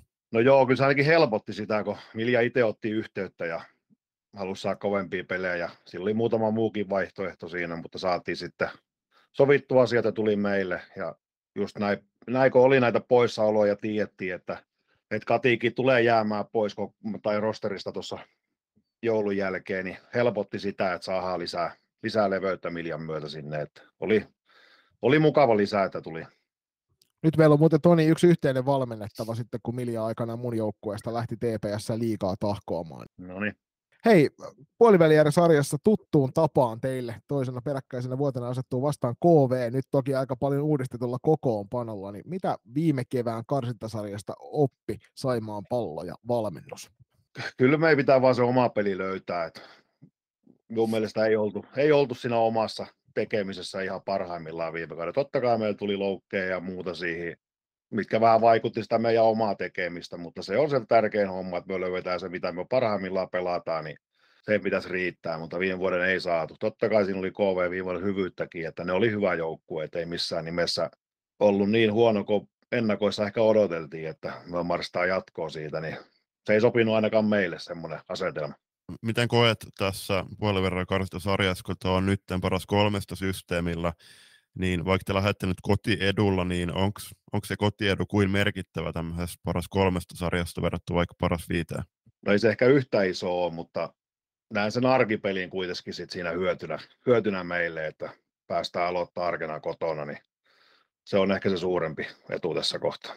Kuten mä tuossa aikaisemmin totesin jo, niin KVlta vaihtui kokoonpano aika voimakkaasti, lähes täydellisesti viime kauteen verrattuna. Nyt toki tässä kauden loppupuolella muutama paluumuuttaja on sitten tehnyt tiensä takaisin tuonne rosterin puolelle, mutta se voitte varmaan joukkuetta skautannut pelien kautta, niin minkälainen joukkue sieltä on vastaan asettumassa? No joo, mielenkiintoinen joukkuehan se on, että tota, varmasti, varmasti on voiton nälkää ja haluaa näyttää tässä kohtaa, että pystyy hakemaan voittoja ja kääntämään vielä niin sanotusti positiiviseksi tämän kauden, kaudella kaatamalla meidät, että sitä varmasti hakee, mutta tota, niin, mielenkiintoinen sarja tulossa edelleen. Vaikea lähteä aliarvioimaan, että ne on pelannut edelleen koko kauden niitä kovia pelejä, kovempia pelejä kuin myö, mihin ehkä me ollaan kaksi vuotta kaavuttu tässä näin että ei ole ollut sitä rutiinia ja sitä päivittäistä tekemistä niin kovaa kuin mitä KVlla vaikka nyt on. Et jännä nähdä, minkälainen sarja tulee. Ei mennä tarkemmin tähän runkosarjaan, mutta miten sä itse luonnehtisit tota NLBn, no siis viimeisen NLB-kauden tasoa, että saitteko te tarvittavan määrän niitä kovia pelejä tällä kaudella? No oli tämä ehkä tasaisin sarja, mitä on ollut. Ehkä myös siitäkin johtuu, että meillä oli näitä omia huolia. Tässä pelattiin aika pienellä rosterilla ajoittain ja muuta, mutta kyllä, kyllä siellä oli hyviä joukkueita, mitkä haastoi meitä monessakin ottelussa ihan hyviä. Jouduttiin niinku koko ajan tekemään töitä. Ei ole helppo lähteä aina ennakkosuosikkina ainakin muiden mielestä peliä olla valmiina. Hyvin, hyvin, hyvin klaadattiin homma himaan niin sanotusti, että tota, niin pitää olla ylpeä tytöistä, että kolme vuotta pystyttiin Saivan nimellä hoitamaan, toi sarja ei ole, ei ole aina ihan helppo lähtökohta, että onnistutaan tälleen. Niin se toki kertoo ennen kaikkea tasaisuudesta sarjassa, jos onnistuu kolme vuotta putkeen sama, sama lopputuloksen samaan aikaan, ei se, ei se ihan jokaiselta onnistuisi. Joo, varmasti oltiin jonkunlainen päänahka aina ja aina vähän pystyt lähteä alta vastaajana haastamaan ja meillä taas sitten päinvastoin se paineet siinä, että pakko voittaa ja muuta. Ja ehkä ihan hyvä, että hävittiin muutama peli tuonne väliin, että viime kaudella oli aika myöhäiseksi tappiot ne, ja en tiedä vaikutti nekin sitten siihen KV-sarjaan vai ei vaikuttanut, mutta nyt mitä tuli sieltä tasaisesti muutama tappio kauden mittaan, niin näen ne hyvänä asiana tässä kohtaa. Tähän loppuun voitaisiin tietty kysellä päävalmentajan ominaisuudessa, että missä uskotte, että teidän joukkueen oman iskun paikka tuossa sarjassa on? Kyllä me vaan pitää saada se oma, oma tekeminen ja se oma, oma henki päälle ja halu, halu näyttää, niin me uskon, että me ollaan vahvoilla kyllä. Että hmm. Meillä on ajoittain ollut todella hyvää tekemistä ja sitten kun se asenne ja kaikki ei ole ihan kohdallaan, niin se osaa myös vaihella paljon. Että siinä, siinä minä uskon, että meillä on hyvä juttu, kun saadaan se oma tekeminen. Viime kauden sarjassa KV vastaan, niin te kaaduitte ainakin näin mun näkökulma siihen, että teillä ei ollut riittävästi leveyttä. Kaikki, siis kaikki puhuu totta kai Turusen Miisan kentällisestä. Nyt siinä on ollut Elsa Holopainen rinnalla, milloin Veera Lokkaa sentterinä, mutta uskoksi, että teillä on nyt riittävästi leveyttä, että te pystytte vierittämään kaksi-kolme kovaa kenttää yhden kentällisen sijasta kopet vastaan? No kyllä meillä kaksi kenttää ainakin löytyy kovaa, että kolmella, kolmella kaudella pystyttiin menemään, mutta tota, niin, kyllä tässä muutamat poisolot nyt vähän vaan sotkee tota meidän koko pakkaa, mutta jos nämä loukit saadaan tuonne mukaan tai nämä sairastelevat, niin sitten meillä riittää kolme kenttääkin leveys, mutta tota, niin, kyllä meillä parempi tilanne onko vuosi sitten. Siinä lyhykäisyydessään Toni Soikkelin ajatuksia tästä, tästä alkavasta puoliväliäri sarjasta. Iso kiitos Toni, Toni sinulle, kun saavuit tähän nopeaan haastatteluun näin maanantai-iltana meidän kanssa rupattelemaan. Kiitos. Kylmä Red Bull, parkinkenttä ja kuulokkeissa loistokästä. Seuraavana haastattelun saapuu KVn päävalmentaja Joel Heine. Pidemmittä puheita, tervetuloa Loistokastin vieraaksi Joel. Kiitos, kiitos. Hei, tota, runkosarja on taputeltu, sieltä tuli se yksi piste, ei, ei mennä sen suuremmin siihen runkosarjaan, mutta minkälaisia ajatuksia jäi nyt tämän alkukevään osalta? No, tuossa on ollut puoli vuotta aikaa, aikaa niin tota, rakennella tätä kevättä varten, että nollasta aika lailla aloitettiin ja palapalalta menty ja niin kuin tuossa just joukkueelle tänään ne reenejä sanoin, niin tota, nyt on kaikki asiat käyty läpi, että nyt niin tota, ei tule enää mitään uutta, että nyt on se aika, että revitään se maksimi, mitä tästä porukasta voi saada irti, niin tota, paras mahdollinen KV-kentällä nyt sitten saipaa vastaan. No niin, tuosta sä hyvällä aasisillalla veetkin meidät tuohon ensimmäiseen isoon kysymykseen, eli millainen on joukkueen terveystilanne nyt, kun tällä viikolla sitten karsintasarjat alkaa? No siis tota, tällä hetkellä niin ei meillä, ei meillä ole oikeastaan ole kuin sitten yksi, yksi pitkäaikais poissaolo, joka jo tipahti alkukaudesta, niin tota, niin vamman takia koko kaudeksi sivuun, että muuten on tota, koko porukka terveenä ja varmaan kipeämpänä on ollut, että mä olin itse tota, päivätöistä sairaslomalla koko viime viikon, että flunssa vaivannut ja en päässyt itse asiassa silloin reenejäkään vetämään, mutta Oulun reissulle sain dropeilla itteni kondikseen ja nyt toivottavasti alkaa kunto olemaan niin semmoinen, että jaksaa ton viikonlopun painaa sitten taas hyvällä energialla, mutta tota, pelaajat on paremmassa kunnossa kuin valmentaja, sanotaan näin. Ja valmentajakin parempaan päin menossa. Teidän kokoonpano muuttuu todella merkittävästi tällä kaudella, ja itsekin tulit uutena nimenä mukaan sinne taustalle, niin teillä on muutama, muutama todella äh, merkittävä seura-ikoni palannut äh, tälle kaudelle, ja varmasti tuoneet uutta puhtia näin ollen peleihin, niin mitä nämä paluun tehneet ovat antaneet joukkueen arkea? No, kyllä se on se esimerkki ja malli siitä, että miten niin kuin sitä joka päivästä hommaa voi tai pitää tehdä, pitää tehdä että tota, tuolla pärjää ja sitten tota, mun mielestä semmoinen niin kuin kentällä tuovat semmoista rauhallisuutta ja sitten sinne kentälle toivat niin, niin todella paljon sitä puhetta lisää. Että kyllä se, niin kuin se yksi asia näkyy, se kokemottomuus siinä et epävarm, epävarmuuden kautta, niin siellä ei oikein sitten kukaan osannut siinä alussa oikein ottaa johtajuutta ja avata suutansa ja ohjata peliä ja sitä kautta, tota, kun saatiin noin mukaan, niin kyllä se on niin kuin se puhuminen lisääntynyt muillakin siellä kentällä huomattavasti ja se kyllä helpottaa sitä hommaa todella paljon. Ja pakko tietysti sitten nostaa, että kyllä se niin kuin, jos tuon huotarin vaikka nostaa esimerkkinä, niin se on hieno myös, kuinka se tuo sitä puolta, että kuinka se homma, vaikka se tehdään tosissaan, niin se pitää silti olla hauskaa ja mukavaa. Että pitää olla pilke silmäkulmassa ja se on kuitenkin se yksi tärkein asia siinä myöskin. Viime, viime keväänä toi Saipa oli vastassa KVtä, silloin toki iso osa joukkueesta, eikä sinäkään ollut siellä, siellä mukana, mutta te olette varmasti jo Saipaa tässä skautannut hetken aikaa, niin minkälainen on toi Lappeenrannan Sputnikki, kun vastaan asettuu niin joukkueen? No kyllähän se kun yksinkertaisesti, kun vilkaisee tuon P-liigan pistepörssi, niin näkee, että, että minkälainen joukkue sieltä on tulossa. Eli siis tota, siellä on huipputaitavia pelaajia ja lahjakkuutta löytyy, että, että tota, se saadaan olla kyllä niin kuin puolustussuuntaan tarkkana, että on, on, on tota, taitava ja nopea joukkue, että ihan mielenkiintoinen, mie, mielenkiintoinen sarja tiedossa varmasti.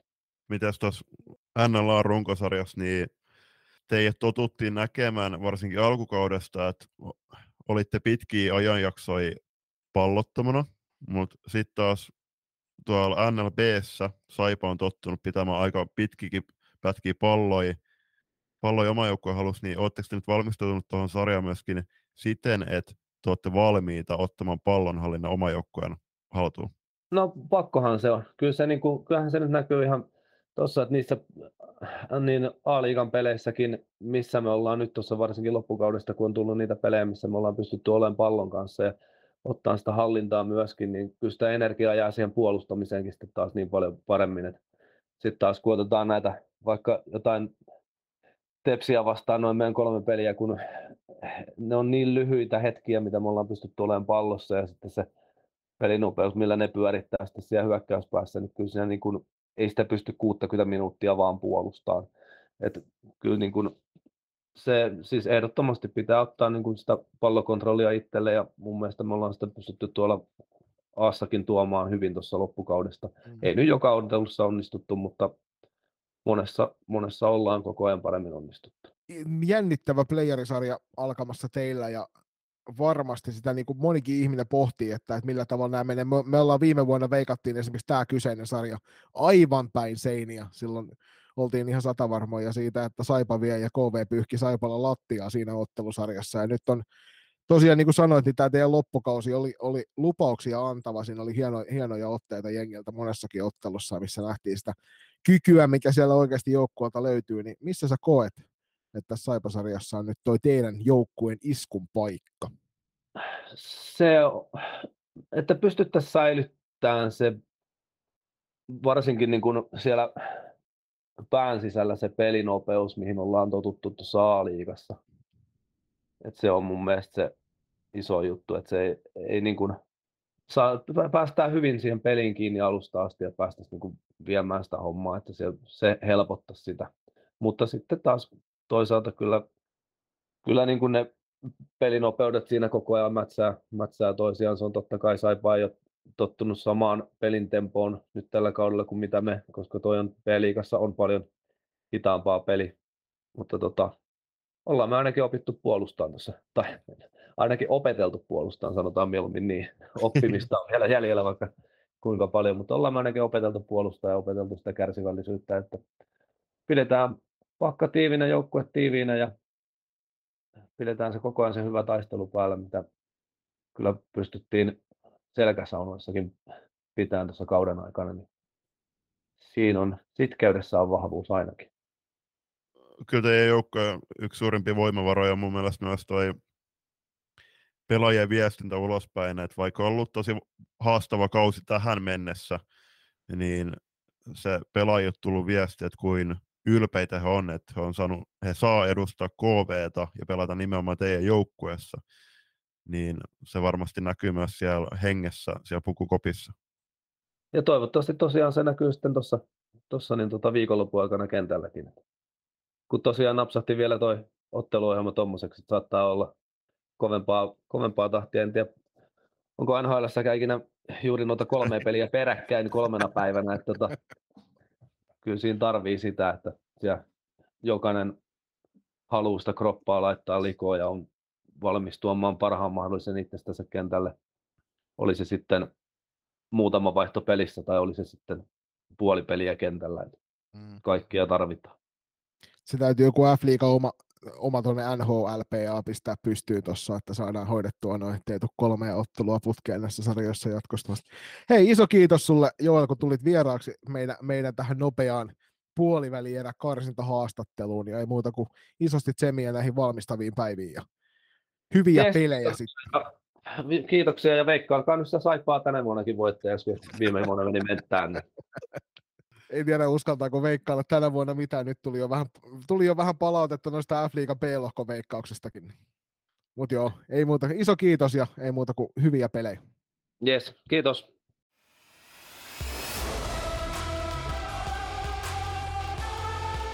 Loistokas. Nyt myös somessa.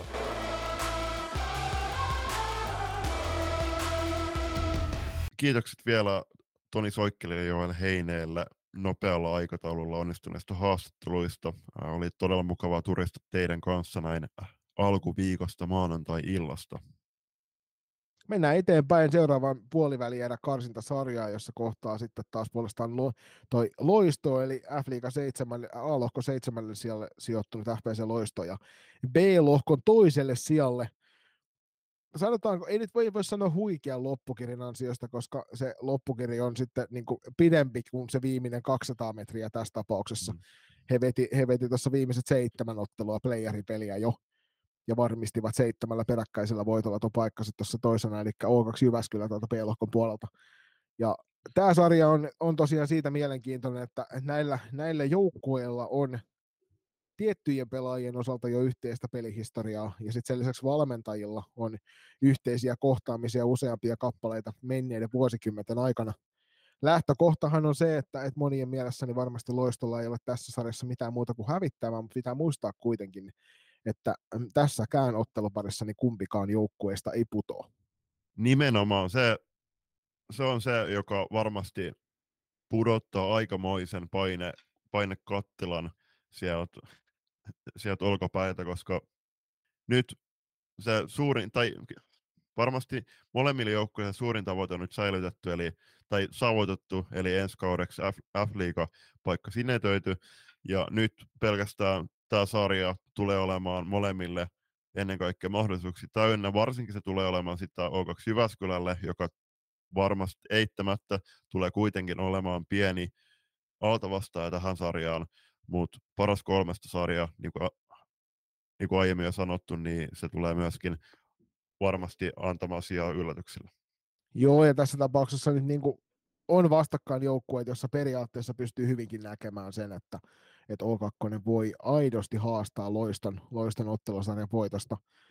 Loistolla f kausi näytti, näytti hyvin pitkälti just siltä, kuin mitä ennakkoon osattiin aavistellakin aika pitkälti ihan tuohon loppusuoran lastiin niin he kamppaili siitä suorasta playeripaikasta. Se kuitenkin tuossa viime kierroksilla sitten muun muassa tuon Classic-tappion jälkeen niin selvisi, että eivät, eivät pysty sieltä SSR ohi nousemaan siellä kuusi ja näin ollen pääsivät tuossa viimeisen parin ottelusta valmistautumaan näihin playerikarsintoihin kuten Matti Pienihäkkinen tuossa kohtapuolin kuultavassa haastattelussa kertoo, niin joukkue on ollut vähän rikkinäisellä rosterilla liikenteessä näissä viimeisissä runkosarjapeleissä, ja se on varmasti näkynyt myös osittain siinä suoritustasossa kentällä.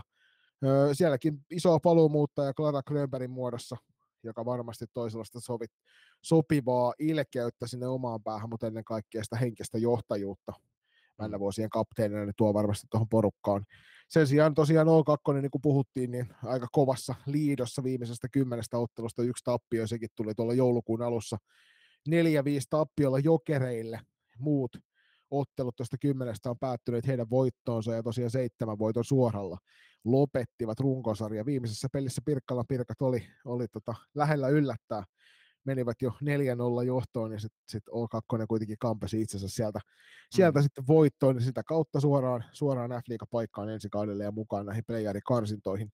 Jälleen kerran vastakkainasettelu siinä, että Loisto on saanut pelata A-lohkossa kovia joukkueita vastaan joka ottelussa, O2 puolestaan, niin heillä on ollut myöskin niitä helpompia pelejä tuossa kauden mittaan useampia kappaleita niitä joukkueita vastaan, jotka siellä pohjalla on sitten pyörineet. Ja, Mm.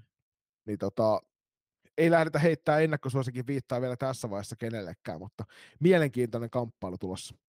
No sanoisin, että itse asiassa haastattelussakin nostettiin esillä Savalaisen kanssa, että, että kyllähän joukkue on kuitenkin kohdannut tällä kaudella SSR on voittanut 3-1 lukemin, puolestaan eräviikingillä kaatus olisi ollut 4-7 ja 3-7, niin he on saanut kuitenkin kaksi kovaa peliä myöskin ihan NLA tason vastustajista tällä kaudella ja sitä myöten myöskin tiettävästi pystyneet tuomaan sitä lisävaatimusta joukkueen yhteiseen arkeen tämän loppukauden aikana.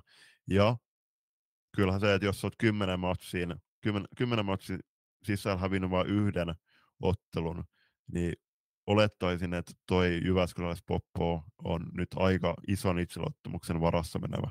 Joo, ja ennen kaikkea siis joukkueessa on, kuten Jaakko tuolla itse toteaa, niin useampi sata ottelua liikasta kokemusta, eli vaikka siellä on nuoria lupaavia pelaajia, sellaisia nousevia kykyjä ja ehkä paikkansa lunastuneita nuoria kykyjä jo, mutta sieltä löytyy myös tosi, tosi monta kappaletta semmoisia pitkällinen salibändi hörhöjä, jotka on, on taplanneet näissä paikoissa useammankin kerran ja tietää kyllä, että mitä toi homma vaatii tuolla. Ja helppo, helpolla ei tule kumpikaan joukkue tässä sarjassa pääsemään, se on lähestulkoon varma.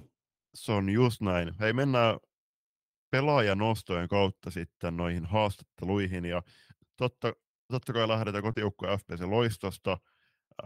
No, Clara Grönberg, joka palasi, palasi joukkueeseen nyt kevätkaudella, niin totta kai iso nimi, mutta mä sanoisin, että ottaen huomioon Jyväskyläläisten, niin kuin Matti sanoi, että siinä taitaa olla NLPn kovakuntaisin porukka, niin uskoisin, että se O2 Jyväskylän kova kuntoisuus tuottaa myöskin maalintekopaikkoja, koska joukkueessa on todella paljon sitä maalintekovoimaa, niin maalipuiden välissä torjuva Maria Viitala on todella ison paikan edessä ja paljon vartijana. On kyllä, Maria on tuossa kauden edetessä ottanut loistossa isompaa ja isompaa roolia, ottanut ihan selkeästi ykköstorjujen roolin jengissä, ja on varmasti semmoinen pelaajanosto, joka, joka näyttelee suurta, suurta roolia tässä ottelusarjassa. Itselle sen lisäksi että tietysti toi Clara Grönberg, joka mainittiinkin, niin on semmoinen iso, iso palanen varmasti loiston pelissä. Niin nostellaan kuitenkin esille toi loistokästin monesti tällä kaudella perään huutama Milla Granlundi, joka on kyllä myöskin silloin, kun ei onnistu maali- tai pisteiden tekemisessä, niin joukkueelle todella tärkeä pelaaja. Repii ja raastaa, pelaa fyysisesti ja on, on jatkuvasti niin kuin pelin sisällä haluaa mm. olla siinä pallossa ja haluaa tehdä joukkueelle voittavia asioita, ja se on semmoinen pelaaja, jonka varmasti jokainen haluaa omaa jengiinsä, oli, sitten, oli kyse sitten mistä sarjatasosta tahansa. Ampares puolestaan pelaajanosta mä nostaisin esiin Ina Latvala, joka on omasta mielestä ollut nyt parin viime kautena selkeästi NLPn, NLPn paras pelaaja omissa papereissa, vaikka totta kai äh, Turusen Miisa sieltä tehnyt ihan valtavia tehoja, mutta Latvala on myös, myös todistanut NLAssa tason ja aiemmin naisten salibändiliigassa, ja mun mielestä, siis tämäkin kausi näyttänyt parhaimmillaan sen, että kyllähän Latvala, Latvala on joissain hetkissä täysin pitelemätön ja selkeästi tuon sarjan suverenisti paras pelaaja. Mä nostan puolestaan esille että joukkueen maalivahin Kerttu Aron tuolta. Kerttu on pelannut tällä kaudella ihan huikea, huikealla statseella sarjassa. Toki aika voimakkaasti jakoivat tuota torjuntavastuuta, mutta 12 pelattu ottelu, 7 voittoa, 5 tappioa.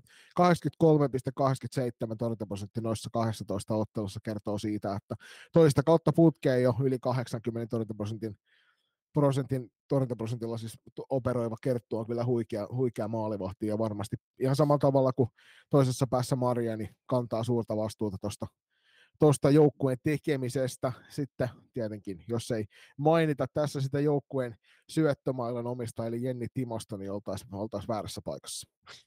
Mennään kuuntelemaan Jaakon ja Matin mietteitä puolivälierä karsinto ja toinen ottelupari FPC Loisto ja O2 Jyväskylä vuorossa ja napataan tässä saman tien pidemmittä puhetta keskusteluun mukaan FPC Loisto päävalmentaja Matti Pienihäkkinen. Tervetuloa Matti ja kiva kun pääsit meidän kanssa tänne podcastin haastatteluun.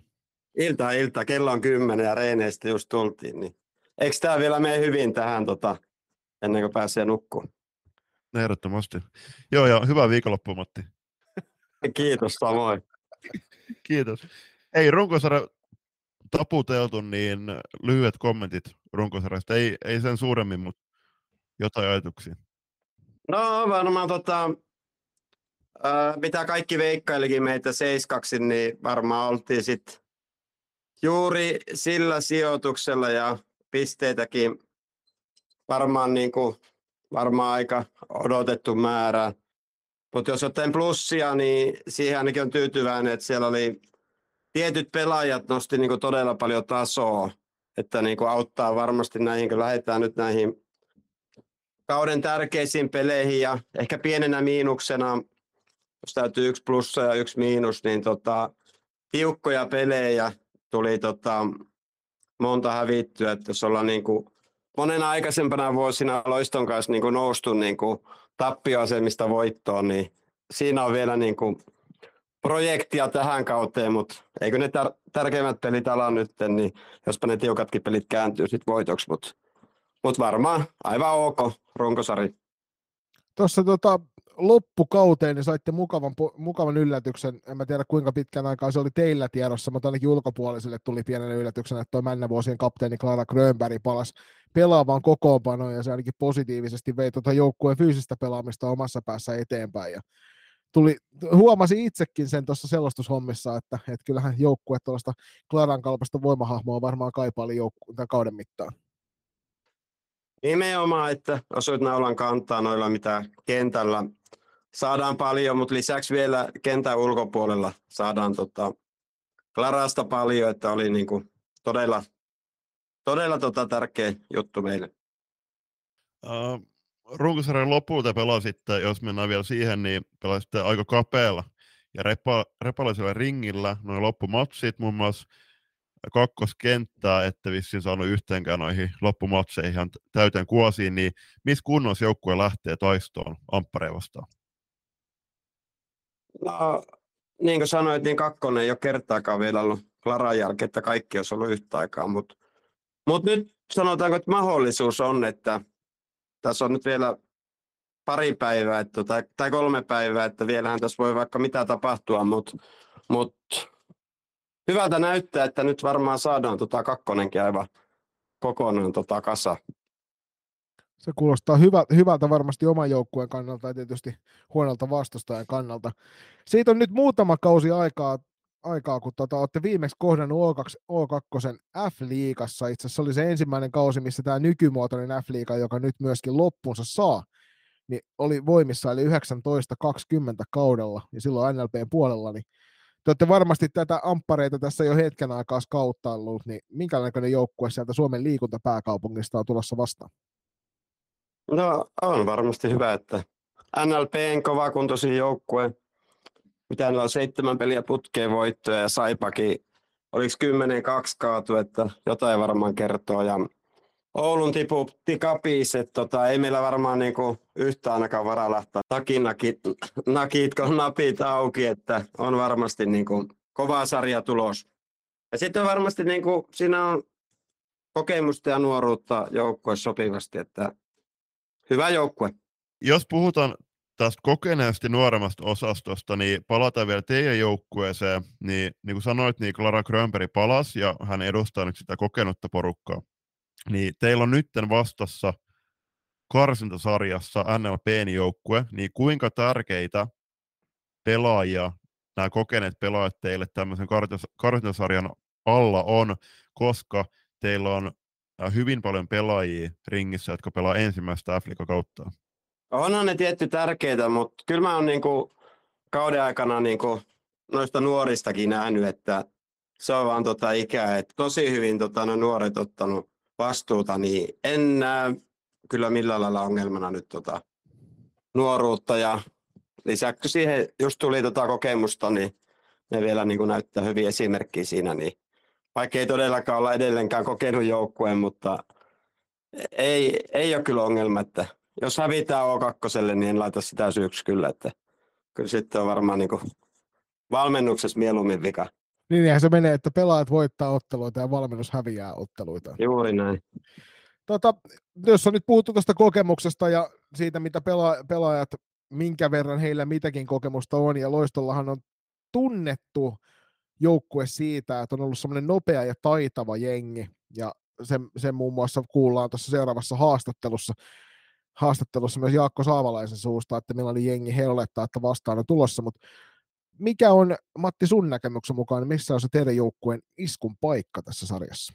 No, tähän varmaan voisi laittaa tämä kuuluisa omaa peli, mutta mut kyllä me iskun paikka on varmaan niin heti alusta asti täytyy olla, niin kuin, jos se lähtee vähänkin niin kuin väärille raiteille, jos he pääsee heidän omaan niin kuin, hyvään tilansa, niin sitten on vaikea voittaa. Että kyllä meidän täytyy heti niin kuin, eka minuutista lähtien saada niin kuin, rullaamaan toi, niin mä veikkaan, että se on jo aivan hyvä iskun paikka. Että me ollaan niin nyt runkosarjassa monta peliä niin kuin, peliä alut vedetty todella huonosti, niin täytyy toivoa, että siinä ollaan ainakin nyt opittu ja saadaan niin kuin iskettyä heti siihen peli alkuun, niin saadaan niin kuin sarja hyvälle raiteille, niin siihen luotetaan sitten, että kyllä hyvin menee. Teillä oli nyt nauhoitusten alla oli viikon ekat harjoitukset, niin mihin te keskitytte nyt tällä harjoitusviikolla ennen perjantaina avausottelu, ei korjan torstaina avausottelu? Maanantai, tiistai reenata ja keskiviikkona, keskiviikkona huilata, että no käytiin me 65 ylivoimaa, sitten aivan tota, perusjuttuja myös, että se on suuri virhe tehdä, jos me nyt niin kuin laitetaan yhtäkkiä kaikki uusiksi ja ruvetaan jotenkin niin kuin harjoittelemaan aivan eri lailla kuin koko mm. vuosi, niin sitten ollaan torstaivan lukos, niin kyllä aivan niin sanottuja normijuttuja paljon, mutta toki täytyy pikkusen niin kuin, ja vastustajaa myös huomenna pidetään playeripalaveri, niin käydään läpi, mutta mut ei me tulla O2 voittamaan, jos me niinku pelkästään ruvetaan O2 juttuja. Et kyllä meidän täytyy omat jutut saada vielä paremmaksi näistä, mitä on tähän mennessä ollut, niin se on varmaan tärkeämpi juttu. Näin. Nyt on meidän kysymykset sinulta kysytty ja näin ollen päästetään sinut myöskin viettämään tätä maanantai-illan jatkoa sinne rauhassa. Iso kiitos Matti, kun saavuit vielä näin yö myöhäisellä meidän vieraaksi rupattelemaan pian alkavista puolivälierä karsinnoista. Kiitos, kiitos. Ja kiva lähteä Monnarilla käymään jo varmaan 20 vuotta. Ja siellä on Saavalaisen kanssa varmaan kohdattu, joka hän valmis happeita. Ja siellä oli tota, vastustaja tota Iina Autiokin, niin taisi olla silloin 90-luvun lopulla, jos oikein muistan, kun Saksin Niekkojen kanssa oltiin siellä. Niin aivan mukavia muistoja tulee mieleen. No niin, ei muuta kuin niitä verestämään. Kiitos Matti. Kiitos.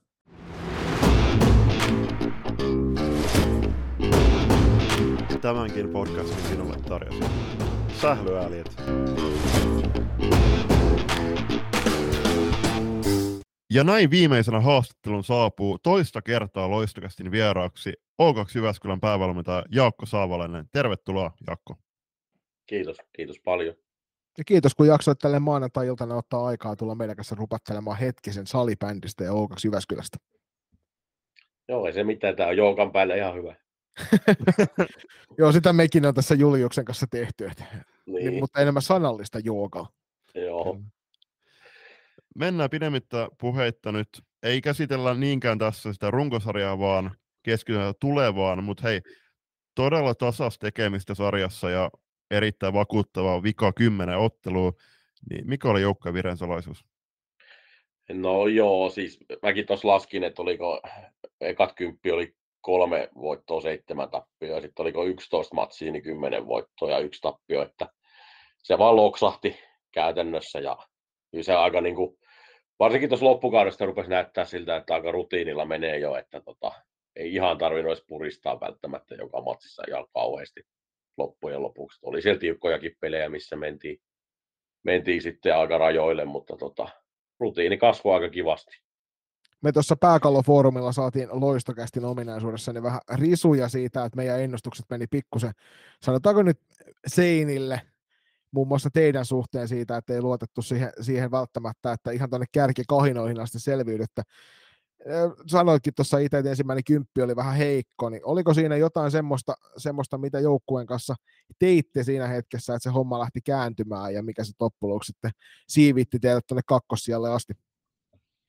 No en mä nyt muista, että siinä mitään ihmeitä olisi tehty, että nyt juteltiin asioista ja, ja sillä tavalla niin kuin, ehkä me ymmärrettiin se, että mitä se nyt oikeasti vaatii se voittaminen sitten ja että et, nyt, nyt, nyt pelejä pitää rupea alkaa voittaa, että kun se meidän tavoitehan oli kahden sakkiin niin joukkueen asettama, että, mm.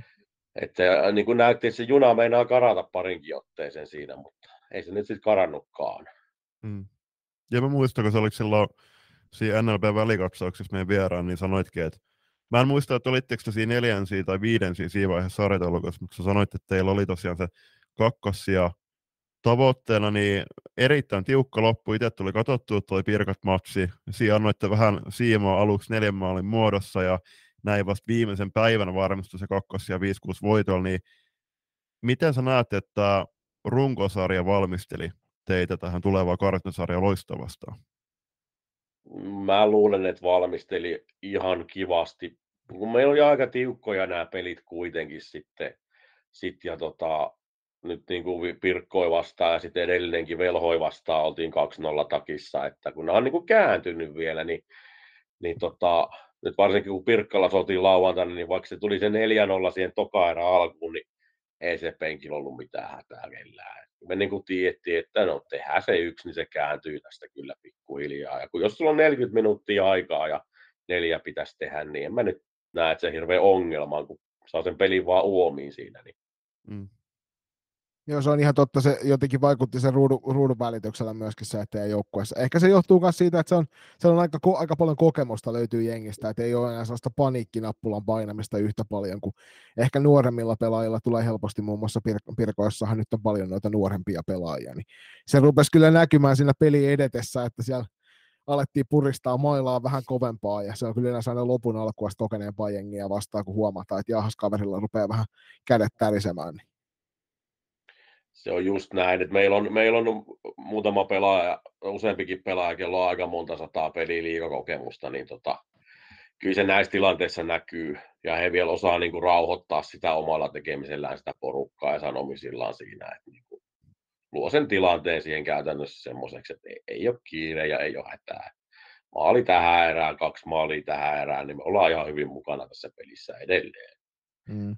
Mm. aika runollisesti ympyrä sulkeutuu nyt silloin ensimmäisellä kaudella, kun oli B- ja A-lohko, ja silloin pelasitte nyt tätä tulevaa puolivälierä karsintakumppania, eli loistoa vastaan siellä silloin B-lohkon puolella. Joukkuehan on toki aika voimakkaasti siitä uudistunut, mutta olette varmaan jos kauttaillut pitkin, pitkin tässä viimeistä viikkoa sitä, että miltä se meininki näyttää, niin minkälainen joukkue toi on tuo loisto, joka teille vastaan tulee? Kyllähän loisto on äärimmäisen taitava joukkue. Että on varmasti niin kuin siinä tulee se ero tuossa, mitä on nyt niin kuin pelattu kauden aikana, että niin kuin henkilökohtainen pallotaito on, on paljon kovemmalla tasolla. Ja tietysti se on se rutiini, sit, kun on vähän kovempia pelejä pelannut, että, että meidän pitää niin kuin päästä siihen tempoon heti alusta, alusta mukaan, että sitten neljää ei vittisi loistolle antaa eteen kuitenkaan. Että voi tulla jo pikkasen kiire, että mutta loisto on loisto, Matti on mua pöllyttänyt jo aikoinaan, kun mä happeen B-tyttöjä taisin valmentaa. Siellä oli Elisa Alanko ja Annika Eisonen ja ketä siellä oli, niin tuli vähän turpaa, turpaa Turun reissuilla aina. Niin tota, Matin kanssa on kiva lähteä kokeilemaan taas, että joko se tällä kertaa kääntyisi se homma. Annoit tosiaan kommentteja tuossa ennen Pirkat matsia, että tämä niinku sarja on myöskin tosi tärkeä tämä loistosarja myös tulevaa kautta ajatellen, koska se vähän valmistaa teitä sitten ensi kautta varten, että näet, että näette, että minkälaiset vasteet sieltä tulee vastaan. Mutta toisaalta te olette pelannut tällä kaudella jo Erviä ja rankkojakko vasta liikajengestä, siellä on ihan hyviä tuloksia tullut, niin missä näette, että teidän joukkueen iskun paikka on tässä loistomatsissa tai loistosarjassa? Joo, niin kuin sanoin, niin, niin tota, sen takia mä tätä kakkosia niin kuin itse arvostan hyvin paljon, että me päästään pelaamaan näitä pelejä. Et tietysti niin kuin silleen ajateltuna, että joukkueen tavoitehan täyttyy totta kai meillä on nyt uusi tavoite, että me voitetaan loistosarja, mutta tota, että me nähdään ensi kautta varten. Tästä voi joku pelaaja saada kipinänkin, että jatkaa vielä pelejä, pelejä meillä. Et niin kuin sen takia tämä on tosi tärkeä juttu. Mutta niin kuin, me niin kuin ankkoja, ankkoja vastaan ja Erviä vastaan, että ankathan tippu kupissa meille ja Ervi vastaan sitten, niin aika tasainen peli saatiin pelattua kyllä, että kyllä mä niin kuin, se on se viisikko pelaaminen, mikä meidän täytyy saada kuosiin. Nyt varsinkin pirkkoja, pirkkoja vastaan, niin kyllä me puolustettiin aika heikosti, niin tota, aika paljon pitää sitä parantaa, mutta mä uskon, että se löytyy sieltä kyllä, että vähän tuossa voidaan kertailla, kertailla tiistai keskiviikko harkoissa, että miten sitä viisikko pelaamista pelataankaan ilman palloa ja tota, sitten uskon, että kyllä pelaajat syttyy aivan varmasti, kun Turkkuun lähetään torstaina. Niin näitä monesti puhutaan aina tässä kohtaa, kun sulla tulee toisen sarjan niin kuin pohjalle jääneitä joukkueita ja toisen sarjan kärjessä olleita joukkueita, niin tästä muun muassa yhden miesten liigan valmentajan kanssa kävin keskustelua viime viikolla.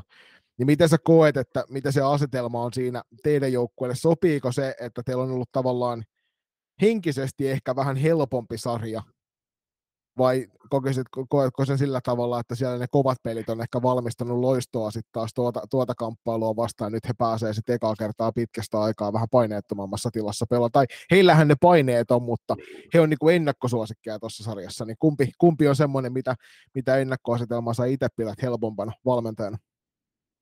No mä väitän, että meillä on helpompi lähteä tähän sarjaan, että niin kun hän se tossa, kun se tuossa alkossa pelaat, niin sähän voit häviä ne kaikki 21 peliä loppujen lopuksi. Eihän sillä ole mitään merkitystä sillä runkosarjalla. Ja toisaalta sitten taas niin kuin meidän touhuun ajateltuna, niin on seitsemän viime peliä pelattu veitsikurkulla, että me laskettiin se, että seitsemän peliä 21 pojoa, niin se riittää kakkosia ja näin siinä kävi, kävi että tota, kyllä meillä on niin kuin, silleen on se niin kuin valmius pelata niin kuin semmoista paineen alla peliä niin sanotusti.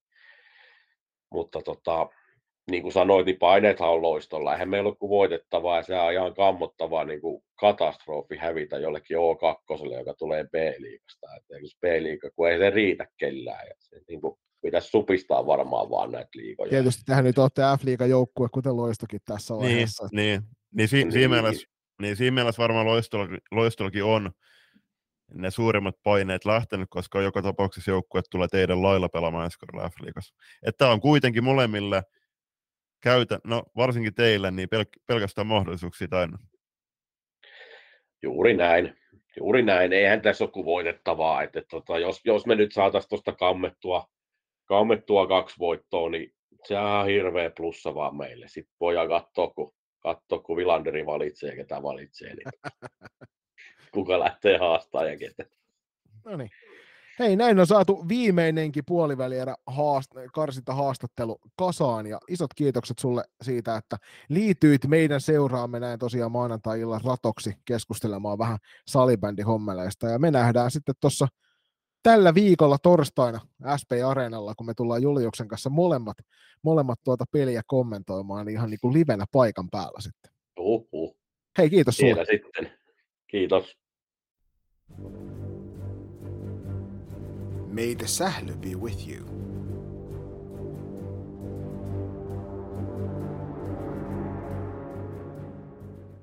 Ja isot kiitokset molemmille herrasmiehille siitä, että saavuitte loistakästi vieraaksi keskustelemaan tästä puolivälierä karsinasta. On tullut aika julppa sen kaikkien tärkeimmän näissä jaksoissa, eli ennakoinnin. Lähdemme veikkaamaan rohkeasti sarjojen lopputuloksia. Olemme, olemme siinä järkyttävän kovassa huudossa, niin kuin tälläkin kaudella huomattiin muassa tuossa B-lohkon puolella, missä oliko Julius niin, että, että sinä, ja, sinä ja Kallokästi saitte, kun pääkallo sai kolme kahdeksasta oikein, minä sain neljä kahdeksasta oikein loppusijoitusten perusteella. Että Ja mä, ja mä, siitä, kyllä, kuinka kovalla tasolla tämä on. Joo, ja mä sain kaksi, kaksi kahdeksasta, mutta ää, tässä välissä toki terveys Pirkkalaa, me luotimme teihin. mutta hei, ennen kuin veikataan, niin nämä kaksi, molemmat ottelusarjat, Saipa ja KVn ja Loiston ja O2 Jyväskylän väliin, niin tuli mieleen noin viime viikonlopun matsit Ylöjärvellä T16. Me puhuttiin meidän tytöille mun valmentajakollegan kanssa, että nämäkin pelit on aika lailla myös korvien välistä kiinni. Eli pi, pi, pää, pää, pään on pysyttävä kunnossa, ajatusten on pysyttävä siinä oikeasti oleellisissa, oleellisissa ju- jutuissa ja on kyettävä luottamaan omaan tekemiseen joukkueen tekemiseen, ja tämä myös ratkeaa varmasti näissä matseissa. Joo, ja näissä yleensä silloin, kun mennään tiukassa, tiukassa paikassa ja on iso painetila, niin kokemus puhuu näissä hetkissä monesti, monesti lujemmalla äänellä kuin mikään muu, ja sen kautta, kokemuksen kautta olisi helppo lähteä maalailemaan tästä Loisto- ja O2-sarjasta O2 voittoa, ja sitten taas puolestaan KVn ja Saipan pelistä sinne KVn puolelle nyt ennen kaikkea sen takia, kun sieltä niitä kokeneita kehäkettuja on saapunut pari kappaletta takaisin, vaikka niitä Saipastakin löytyy, mutta silti mun on hirvittävän vaikea lähteä tuota loistoa tuosta pudottamaan. Sen mä sanon, että loisto ei tule helpolla pääsemään tässä ottelusarjassa. Mutta loisto on myös tällä kaudella näyttänyt parhaimmillaan pystyvänsä haastamaan kentällä ihan kenet tahansa. Ja jos heillä on ehjä kokoonpano, niin mun on vaikea nähdä, että O2 löytyy kahta yhtä tasokasta kentällistä kuin loistolta löytyy. Kolmosketjujen taistelu voisi olla ihan jotain muuta. Sitä, se on sitten henkien taistoa siinä vaiheessa, että kumpi niistä kentällisistä oman pelinsä voittaa. Ja monestihan näissä tiukoissa paikoissa niin se on just nimenomaan ne, ne vähemmän vastuunkantajat, sit kun ratkoo noita matseja, että siellä on aika tärkeää se, että voitat sen oman taistelusi, etkä, etkä päästä niitä maaleja, mutta jos nyt lähdetään rohkeasti veikkaamaan, niin mä väitän, että O2 vielä kotipelinsä ja Loisto vie molemmat omat kotipelinsä. Joo, mä veikkaan, että Loisto menee puoliväliin suoraan 2-0. Mutta ei, varmasti tule, ei varmasti tule O2 päästämään loistoa, loistoa helpolla. Ja siis mielelläni, mielelläni on väärässä, jos O2 oikeasti sen ansaitsee. Niin, ehdottomasti kyllä niin kuin, kuten tuolla alussa sanoitkin, niin paras kolmesta antaa aina mahdollisuuden sillä, että tulee ensimmäisessä ottelussa suuri yllätys, ja se ehkä lukitsee se toisen joukkueen tekemisen. Sitten tämä Saipa ja KV välinen koitos. Viime vuonna hehkutettiin hyvinkin voimakkaasti, nostettiin molemmat keltaista viiriä kattoon ja huudettiin Saipaa lujasti. Kuljettiin Saipan tupsupipot päässä täällä pitkin Turun, Turun toreja ja oltiin aivan satavarmoja siitä, että matsi menee Saipalle ja ilmeisesti KV-laiset olivat kuunnelleet tämän meidän jakson ja päättäneet, että nyt saa loistakästi pojat niellä sitten sanansa ja näyttivät meille kentällä, että me oltiin aivan täysin väärässä. Toki viime kauden KV ja tämän kauden KV-vertailu on ihan turhaa, koska joukkueessa ei enää montaa samaa pelaajaa ole. Tästä ottelusarjasta mun on hirvittävän vaikea lähteä antaa KVlle voittoakaan, mutta mä teen se silti. Mm. Ja mä väitän, että, että KV onnistuu yllättämään ekassa pelissä. Ja sen jälkeen Saipa totesi, että ai niin joo, täällä oli pelit menossa iso, isosti kysymys on siitä, että millä tavalla toi KV saa suljettua Saipan ykköskentällisen pelaamisen. Mm. Mikäli, mikäli Miisan 78 vedon eteen saadaan riittävän monta kertaa peittävää ruumiin osaa tai mailaa tai maalivahdin torjuntaa, niin sitten tämä matsi, matsisarja voi kääntyä vähän helpomminkin KV puolelle. Niin, siis toki jossain kauden puolivälissä niin itse mietin sitä, että olisi se nyt vähän nihkeä, että jos F-liigassa olisi joukkue kauden päätteeksi, joka ei olisi voittanut yhtään ottelua. Ja Blue Foxi muun muassa matkasi tuonne Divariin ja he kuitenkin nappasi yhden voiton muistaakseni Helsingin Unitedista. Niin kyllä mä sanon, että KV tulee tässä sarjassa myöskin nappaamaan yhden voiton, ja se ei ole Lappeenrannassa, vaan Spiralilla, missä oletettavasti pelaavat, niin sen myötä Saipa matkaa puoliväliin eriin 2 voitoja. Näin. Loistokästä on taas painava sanansa sanonut näistä puolivälierä karsinnoista. Ö, olemmeko väärässä, olemmeko oikeassa, sen näyttää meille aika, mutta mikäli tätä kuunnellessa niin olette rohkeasti eri mieltä kanssamme, niin heittäkää siitä meille päin viestiä. Me täällä suunnataan julpan sanojen kautta niin kohti kolmatta erää. Torstai perjantaina sarjat alkaa, niin ehdottomasti menkää katsomaan paikan päälle ja hurratkaa oma joukkueen hyviin tuloksiin. Haluatko olla mukana tukemassa loistakästi matkaa sählyviidakossa? Siihen löytyy monia eri tapoja, aina kuukausilahjoituksista paitoihin. Jos siis tilanteesi sallii, niin olisimme kiitollisia kaikesta avusta, jonka teiltä saamme. Upeat hupparit, kollegit ja teepaidat löydät osoitteesta kauppa.kloffa.fi kautta loistokäästä. Jos puolestaan haluat ryhtyä kuukausilahjoittajaksi, se onnistuu Patreonin puolella. www.patreon.com kautta loistokääs tarjoaa eri tasoja, josta löytyy jokaiselle varmasti se sopiva. Ja mikäli haluat yhteistyöhön meidän kanssamme, on ääniaaloilla aina tilaa lisäkumppaneille. Laita sähköpostia osoitteeseen palaute at ja jutellaan lisää. Kiitos. Ja nyt takaisin ohjelman pariin. Moi, minä olen Miisa Turunen, me pelaan Saipassa F-liigaa ja Lappeenrannassakin kuunnellaan loistokästiä. Kolmannessa erässä tuttuun tapaan salibändi-uutisia, ja nyt näin muutaman viikon välein, kun tätä jaksoa tehdään, niin ei ihan niin paljon uutisaiheita ehdi, mutta siltikin tähän uutisosioon osuu jo useampi kappale, muun muassa kaksi kappaletta hallitustiedotteita, joka kuulostaa varmasti teidän korvaan ihan yhtä jännittävältä kuin meidänkin korvaa, mutta näitä kun läpi pläräilee, niin täältä löytyy välillä mielenkiintoisia asioita, niin eiköhän me julppa sukelleta tuohon ensimmäiseen. Jo 6. helmikuuta on tiedotettu, että talouden tulos ennakoitua huonompi säästötoimenpiteistä sovittu, ja tähän alkuun todettakoon, että Kallokästi, uusin Kallokästi, niin käsitteli tätä talousaspektia varsin monisyisesti, eli kuuntelusuositus tässä vaiheessa jo Kallokästi uusimmalle jaksolle, jos haluatte tarkemmin kuulla tästä. Mm, sen lisäksi voi käydä sil- katsomassa muun muassa Siltasen Joeli ja löytyy sen tuonne Twitteriä, siellä tästä asiasta on myös käyty keskustelua ihan Salibändiliiton ihmisten kanssa. Ainut semmoinen isompi, isompi asia, mitä tuossa Julpan kanssa keskusteltiin, mikä, millä tavalla se on koskettanut seura-arkea, on se, että näin kun itse kaivataan kuvittamiseen noita F-liiga-kuvaajien kuvia ja niitä F-liigan ku- valokuvaajia muutenkin on vähän, ja nyt taas näistä säästötoimenpiteistä johtuen ilmeisesti niin valokuvaajat eivät myöskään otteluissa paikan päällä ole ihan yhtä tiheään näkyneet. Niin mikäli siellä teillä on tarvetta noille ottelukuville, niin ottakaahan siihen paikalliseen salibändikuvaajaan yhteyttä ja pyytäkää paikan päälle napsimaan niitä räpsyjä, että saadaan sitten materiaalia vähän jokaiseen mm, käyttöön. Kyllä, ja siis kyllähän tuolla halleilla myös näkee kuvaajia toisesta, su, toisesta kuvaajasukupolvesta jo, niin ehdottomasti yhteyttä vaan noihin valokuvaihin, ja on se kyllä sääli, kun katsoo esim. Salipäriliiton kuvapankkiin, niin siellä on nyt helmikuulta on ihan muutamasta ottelusta nimenomaan naisten sarjoista kuvia. Ja kyllä sitä että joka maatsista, varsinkin nyt kun tehtiin noihin, noihin alkaviin playereihin vähän juttuja, niin huomasi selkeästi siinä niitä etsiessä, että oli vaikeampi löytää kuvia. Toinen semmoinen asia, mikä sitten tuossa seuraavassa hallitustiedotteessa on vieläkin isommin esillä, on se, että kolme jäsenseuraa erotettiin tuossa 6.2. hallitustiedotteen mukaan niin edellisessä kokouksessa.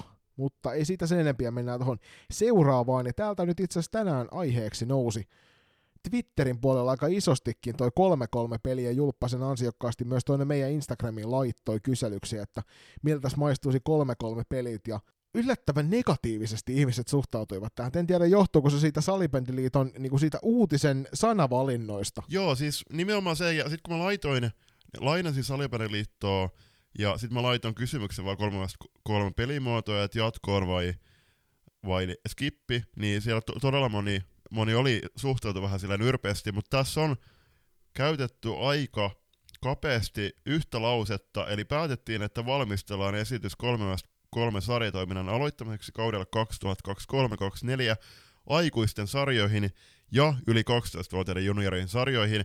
Ja tähän alkuun jo on todettava, että mä itse sytyn tälle kyllä. Niin siis mikäli tämä tulee vaihtoehtoiseksi, koska tuolla on aikaisemminkin liitossa pohdittu ää, sitä, millä tavalla saataisiin lisää toimintaa aikaan ja niillekin seuroille mahdollisuuksia, joilla vähän niitä harrastajia on, niin jos 3-3 pelimuoto, esimerkiksi lisäyksenä sanotaan vaikka T14, 3-3 pelimuoto, tai T16kin, ottaisin mielelläni vastaan erillisen sarjan, jossa pelataan 3 kolmosia.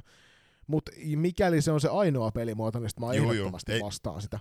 Mutta lisäyksenä ehdoton juu, iso ehdottomasti, peukku. ja eikö Uimosen Antti, kun oli meidän haastattelussa silloin tammikuussa, niin eikö Antti nimenomaan sanonut sitä, että Sveitsissä on ollut jo pitkään tai kolmesta, kolmesta kolme pelimuoto, ja itse, kun miettii esim. mun T14-ikäluokkaa, kun siellä on noi tasoerot on aika isoja kärjen ja sitten niiden vaikka vasta alkaneiden osalta, niin sit tuo 303 pelimuoto, niin se olisi ihan loistava tapa myös saada niitä lisäkosketuksia ja sitä nopeat pelitempoa, että 303, niin siellä on tosi niin huomattavasti pienempi kenttä käytössä ja huomattavasti vähemmän pelaajia, niin toi olisi noilla aloittelijoillekin tosi hyvä keino saada, saada niitä lisäpelejä. Sitten vielä vikanosto, niin maalivahdelle myöskin, niin tulisi varmasti huomattavasti enemmän vetoi noissa peleissä. Kyllä. Joo, ja mä toivon, että, että ensi kauden jälkeen, mikäli, jos ja kun tämä kokeilu saadaan hyvään vauhtiin ja seurat ja ihmiset ympäri Suomen maan siitä tykkää, niin tämä kokeilu laajennetaan sitten niin, että myöskin alle 12-vuotiaat pääsevät kokemaan tätä, koska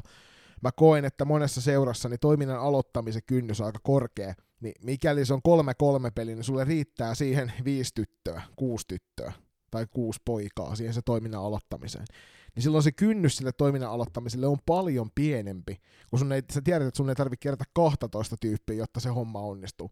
Ja sen takia niin kuin ehdottomasti tälle iso peukku. Juuri näin, eli ehdottomasti hyvä liitto, äh, hienoa reagointia ja siis toivoisin, että tulevaisuudessa myöskin nähtäisiin esimerkiksi jossain parkin salibändi pyhätössä 303 liiton pelejä kesällä. Niin ul- ja ulkosarja olisi kyllä hieno tuohon kesälle saada semmoinen salibändiliiton alaisuuteen, koska nythän toi on vähän niin kuin Saharan autiomaassa kävelisi kesällä, kesällä tuossa, kun salibändiä ei oikein missään, että ainoastaan katusählyturnaus on se, mikä pitää salibändiä yllä kesällä, jos et, jos et itse käy joukkueesi kanssa harjoittelemassa. Tähän ö, junnujen juttuun vielä, niin mä lisäilen tuosta kun osallistumismaksuista ja ilmoittautumisaikatauluista on myös niin kuin tullut esitykset, niin mielenkiintoisesti on se, että aluekohtaisia eroja on näissä osallistumismaksuissa, ja se johtuu aika pitkälti siitä, että meillä on erilaisia pelimuotoja eri alueilla. Että täällä esimerkiksi T14 pelataan 4 4 vastaan, mutta kun mennään pääkaupunkiseudulle, niin siellä on 5 5 vastaan. Ja jos ihmettelette, hyvät ihmiset, että miksi näin, niin toisilla seuduilla seurat liittoutuvat yhteen ja ilmoittavat, että mikäli liitto pakottaa heidät 4-4 peliin yksikään tämän ikäluokan joukkueesta ilmoittanut sarjaan mukaan, vaan he pelaavat oman varjosarjan viidellä viitta vastaan. Ja mun mielestä tämä on yksi asia, mikä liiton puolelta pitää myös ehdottomasti saada kuntoon, on se, että se on tasapuolista kaikille. Ei ole olemassa mitään erikoisuuksia. Mä, tätä on pidemmän aikaa tuotu tätä 4-4 pelaamista ja sitä hilataan pikkuhiljaa ylöspäin sieltä junnuista, mutta fakta on se, että jos seuraava ikäluokka on SM-sarja, ei mitään palaa niin T14-ikäluokan pitäisi ehdottomasti saada 5-5 pelejä pelata. Et siihen tämä 3-3 ja 4-4 lisäpelimuodot Kyllä. on hyviä. Mutta niille joukkueille, jotka haluavat ehdottomasti sinne SM-sarjan puolelle seuraavalle kaudelle, niin tämä tarkoittaa vaan sitä, että jos 4-4 pelataan, niin heidän on pakko hakea niitä lisäpelejä. Joo, ja niitä lisäpelejä on t- tässä tapauksessa muun muassa tällä kaudella, kun katsonut poikien sarjoja, niin siellä on muutama tyttöjoukkue, hakenut lisäpelejä ja skipannut noin 4 4 hassuttelut pois. Ja niitä lisäpelejä, ja ne ei ole pelkästään lisäpelejä, vaan kun katsoo niitä sarjataulukoja, niin ne myös pärjää, niin siellä on muun muassa Kalvolon keihään joukkueen P13-sarjassa kärjessä. Kyllä, joo, ja Kalvolon keihään nyt tietysti terkkuja vaan sinne päin jälleen kerran, niin hyvää duunia teette siellä. Sitten mennään yhteistyö-uutisiin. Äh, salibändin pääsarja F-liiga sekä raviurheilun Kavioliiga pilotoivat helmikuussa yhteistä markkinointiyhteistyötä, jonka tavoitteena on löytää uutta salibändi-yleisöä ravikatsomoista ja uusia raviurheilun ystäviä F-liiga-tapahtumien lehtereiltä. Tähän väliin todettakoon, että vahva veikkaus on, että noissa ravitapahtumissa käy huomattavasti enemmän porukkaa tällä hetkellä kuin F-liiga-peleissä. No sen takia se kannattaa ehdottomasti, niin kuin sanotaan, että si- näin päin, niin tästä täytyy olla joku kannustin myöskin tuolle kavioliikalle nyt niin kuin iso posi tälle, tälle porukalle, kun on keksinyt tämän kavioliikan, koska se ärsyttää sopivalla tavalla. Se ärsyttää silleen, että se jää mieleen, ja ensimmäisen kerran kun luin tämän uutisen, niin mä olin heti silleen, että mikä piip kavioliika, mutta sitten sen jälkeen se nimi on selkeästi painunut tonne mielen perukoille. Alkoiko sun verisuonet keuhumaan? Kevyesti ehkä otsasuoni pullotti.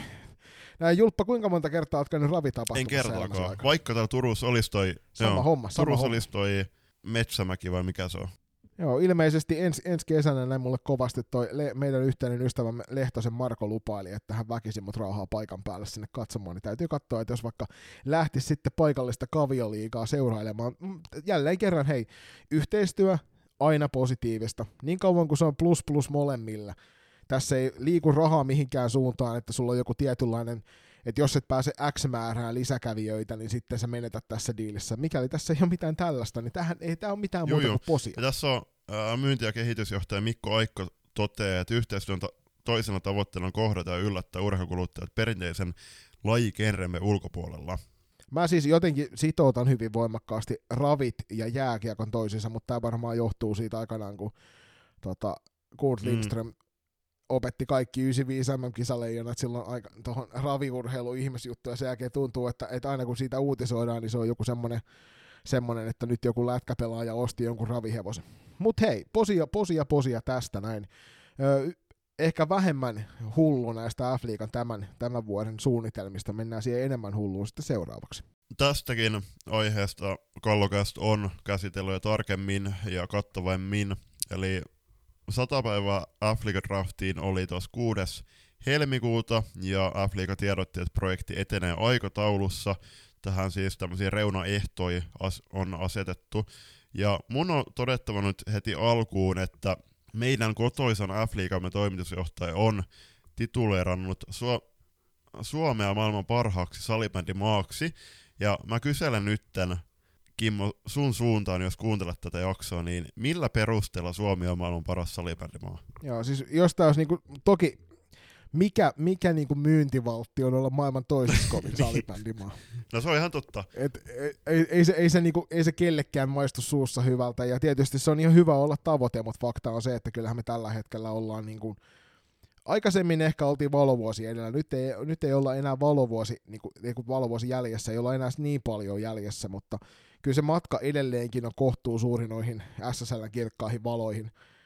Ö, ihan pelistä lähtien ja nyt varsinkin kun meiltä taas kotimaisia tähtiä, muun muassa miesten F-liigasta karkaa tuonne ulkomaiden puolelle, niin se kertoo, kertoo siitä, että et ei, ympäristö ei ole vielä riittävän laadukas sillä, että niistä pelaajista saadaan pidettyä kiinni. Jos meidän tähdet ei jää tänne, niin eihän tämä missään tapauksessa voi olla silloin lähelläkään sitä parasta salibändimaata tai edes parasta salibändisarjaa maailmassa. Ja Törlän Tero myöskin avasi vähän ajatuksia tuolla omalla Twitter-tilillään, kannattaa mennä lukemaan Teron, Teron mietteitä.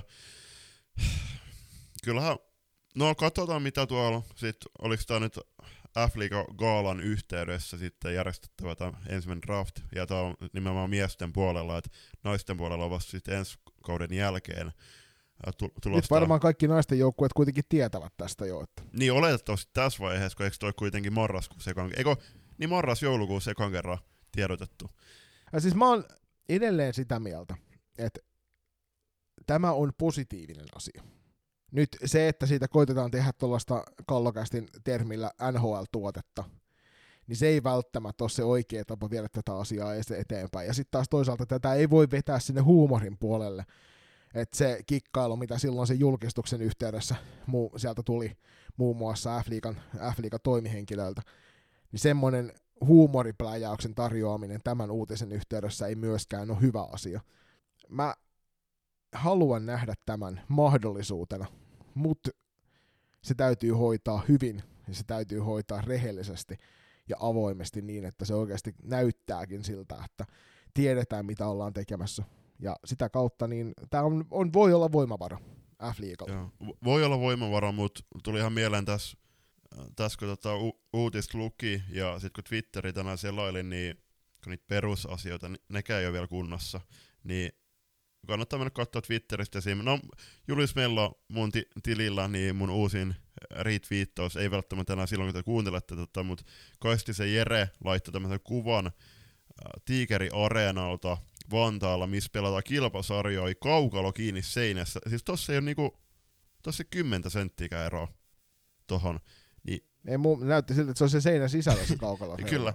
Tämä on se, missä mä oon aikanaan silloin 90-luvun alussa aloittanut pu- puulaakin sä- sählyn pelaamisen just nimenomaan vanhalla Areenalla, missä kirjaimellisesti kaukaloa oli vaan, niin kuin, tai kaukalon reuna oli vain yksi reuna kentästä, päädyt ja toinen laita oli kokonaan umpiseinää, että siellä kirjaimesti pystyi taklaamaan kaveria seinälle ja sen jälkeen juostiinkin sitten karkuun monta, monta kuukautta yhtä vihaisa, vihaista poikajoukkoa, kun kerran serkkupoikani pyynnöstä taklasin yhden heidän pelaajistaan seinälle. Just näin, siis, että alkuun niin oikeasti laitetaan olosuhteet ja ihan ne perusjutut kuntoon ja ehkä sen jälkeen meidän kotoisesta Afrikasta tulee houkutteleva sarja. Tällä hetkellä kun miettii naista F-liigaa, niin okei, okay, ensi kaudella 12 joukkuetta, ja kuten sanottu, niin muutos vie aikaa, Ke, siis se, että siitä tulee oikeasti varteutettava sarja, niin ei se, ei se ensi vuonna tuu olemaan sitä vielä, mutta kahden kolmen vuoden päästä nähdään se oikeasti se lopputulema, ja niin kuin sanottu, niin naista f todennäköisesti tämän kolmen seuraavan vuoden aikana tulee putoamaan yksi, kaksi joukkuetta, jotka sinne ensi nousee. Mahdollisesti, että se vaihtuvuus voi olla suurta, mutta lop, niin loppujen lopuksi summa summarum, niin ne perusasiat kuntoon. Mun mielestä oli positiivista, että nyt tähän oli luotu jonkinnäköinen trade-käytäntökin myöskin, että sitähän me silloin pohdittiin mikkien ulkopuolella ainakin, kun tämä julkistus tuli, että millä tavalla toi omien vuorojen siirtäminen tapahtuu, että voinko mä myydä sen paikallisen kailialani jonnekin muualle ja saada sieltä ykkös- ja, ykkös- ja kakkosluokan tyyppejä sitten tilalle. Joo, just näin, ja siis kyllä niin tulevaisuudessa se olisi tosi kiva, että tänne tulisi niitä kärkiyksilöjä. No, katsotaan, annetaan tuolla aikaa, mutta niin kuin kalloisestikin sanottiin, niin kyllä tämä toukokuun ekan drafti, niin se pitää kyllä naulata aika, aikamoisella varmuudella sinne tikkatolon keskellä, että se oikeasti voidaan ottaa, että se voidaan ottaa tosissaan vastaan. Twitter-sodasta toiseen Twitter-sotaan. Tällä kertaa siirrytään takaisin naissalibändin puolelle, sillä yksi maailman parhaista salibändipelaajista Veera Kauppi oli jälleen kaltoin kohdentunut. Ja se mikä oli pahinta, niin kyseessä oli sama seura ja sama pelaaja kun teloi häntä viime vuonna, ja tällä kertaa tästä sitten syntyy vähän isompikin juttu, johon, johon tähän soppaan tunkin lusikkansa sitten useampikin ihminen. Joo, kyllä toi Twitter on, on jännä, jännä ja kiehtova paikka, ja sitten kun nykyaikana noista noista viiteistä pystyy ottaa kyllä ihan kuvankin sillä älylaitteella, ja sitten ne lähtee leviämään kulovalkeen tavoin, ää, omaa kokemusta myöskin on asiasta, niin no siis tuohon Bjerkeveldin tilanteeseen niin ihan älytön keissi taas. Siis selkeä loukka, loukkaannuttamistarkoitus, vaikka hän ei välttämättä sitä väitä. Kyllä siis hänen on tiedettävä se, että Veera ei tuossa tilanteessa odottanut mitään kontaktia taaskaan, ja Virve pistää, pistää taas jotain ihan älytöntä liikkeelle, niin toi on harmi. Sitten, miten se seura itse, tai, tai tässä tapauksessa seuran pelaajat, tuli taas julkisuuteen somessa, muun muassa joukkojen veskari siellä. Niin muun muassa Ruotsin niin, maajoukkueessa. Niin, Matilda Oslund Viseen, niin hän laittoi sitten taas sam- tohon niin samaan ketjuun, hän laittoi videon, missä Torengruppenin pelaajan mukaan väitetään, tai he väittää, että he, he yritti astua tämän Öslund Visenin päälle, no ei todellakaan, ja sitten no Ver nosti esiin, että, tosi, tosi kiva, että otit tämän ää, aiheen esille, ja sitten se laittoi PS, että meidän pelaaja ei todella, todellakaan, että meidän pelaaja yritti äh, astua, astua niinku yli pelaajasta, ei todellakaan talloa häntä. Niin, kyllä. Joo, siis se oli, mentiin taas niinku siihen rajalle, että, että sä näet mitä näet. Et kyllä mä ainakin itse ensimmäisen kerran, kun se klipin näin, ennen kuin lueskelin siitä sen suuremmin yhtään mitään, niin tuli semmoinen kuva, että se pelaaja yrittää nostaa jalkaansa pois sieltä välistä ja päästä niin kuin pois siitä tilanteesta, kun se oli se löystunut viseen ja niin kuin mahan alla osittain se jalka ja hän koittaa saada sitä ylös sieltä.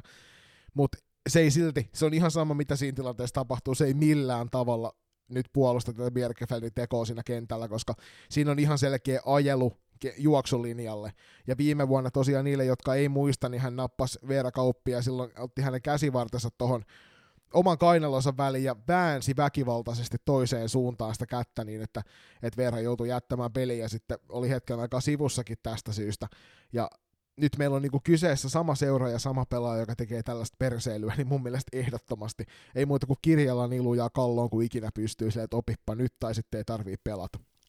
Niin no, toki tämmöinen hopearennus tässä tilanteessa on se, että Sirius on tällä hetkellä kova vauhti ja matkalla tuonne Allsvenskaniin, ja no vaikka no valle, Mia pelaa siellä nyt lainasopparilla Torengruppenista, Mia on edustanut ennenkin äh, Siriusta, niin kyllä mä itse nyt toivon, että Sirius tippuu tuonne Allsvenskaniin, ja pelaajat lähtee, lähtee taas sit, toivottavasti kesällä oppii sit oikeasti kunnioittamaan vastustajia.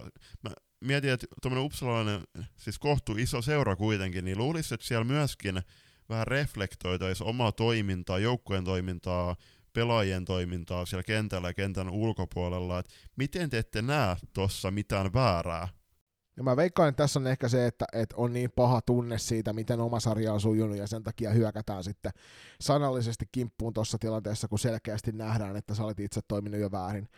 Et en tiedä, varsinkin toi, mitä sieltä sitten tuli valmennuksen puolelta sen jälkeen, että haukuttiin Gruppenia siitä, että he tuhoaa su- ruotsalaista salibändiä.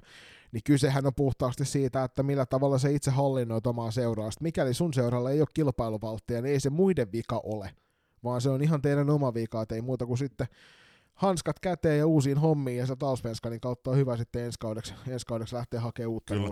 Ja Innebändi makasin, että äh, jatko, siis niillä on aika laaja ju- juttu tässä, me voidaan vaikka laittaa se tämän jakson jaksokuvaukseen tuolla Spotifyssa, mutta Independent Magazine että kyseli vähän Bjerkveldit näkemystä tilanteeseen, niin hän laittoi, että pelasin yli rajan, tilanne, josta puhumme on ruma, riitely on turhaa, eikä sitä olisi pitänyt tapahtua. Otan sitä vastuun. Hän, häntä ei kuitenkaan ollut tarkoitus vahingoittaa, Bjerkveld vastasi. Äh, sitten äh, hänet myöskin kysyttiin mielipidettä Veeran kommenttiin, jossa suomalaistähti sanoi, ettei tunne oloaan turvalliseksi kentällä Siriusta vastaan, niin urheilu ei ole vain tekniikkaa ja taktiikkaa, vaan siinä on myös henkistä peliä. Uskon, että maailman parhaan pelaajan pitäisi tuntea, että hänellä on ylimääräinen suoja, mutta en usko, että sen pitäisi mennä niin pitkälle, että pelaaja tuntee olonsa epävarmaksi. Loppuun hän ampui vielä, että olen ollut hänen yhteydessä, eli Veera yhteydessä molempien kertojen jälkeen. Jos hän haluaa, että lähetän hänelle kukkia, niin hän voi laittaa osoitteensa yksityisviestin. Tai nyt menee vähän tuommoista to, niin, joo, tuommoista läpääheitoksi loppujen lopuksi, mutta no, et, toi, toi juttu... tahallinen vahingoittaminen on aina, aina hanurista, ja se on aina kiinni siitä ihmisestä, joka sen tekee tässä tapauksessa, kun sä olet kaksi kertaa samaa pelaajaa telonut, niin ei ole enää mitään selittelyn sijaan. Mieti, mietipä meidän paikallisen F-liigaa ja otetaan vastaavallainen tilanne ja siellä vaikka Milla Nurrundia telotaan tuolla tavalla saman pelaajan toimesta kaksi kertaa peräkkäin, kahtena peräkkäisenä keväänä. Niin kyllä mä jaksan uskoa, että kurinpito ottaisi siihen aika isostikin tällä kertaa jo kantaa ja tekisi pitäisi huolen siitä, että tuo kyseinen pelaaja ei, ei, ei ainakaan ihan hetkeen pääse mm. tekemään samanlaisia. Mutta hei, tähän loppuun on todettava se, että somessa on, niissä on hyviä puolia, huonoja puolia. Tämäkin juttu mun mielestä oli hyvä, että se nostettiin esille ja se sai huomioarvoa myöskin mediassa. Ja mä toivon nytten, että Virve Pierkköfeld ja Siriuksen porukka, niin ne heräis pikkuhiljaa kunnioittamaan vastustaa korostaen, että Mia Vallinnus ei tähän, tähän porukkaan kuulu.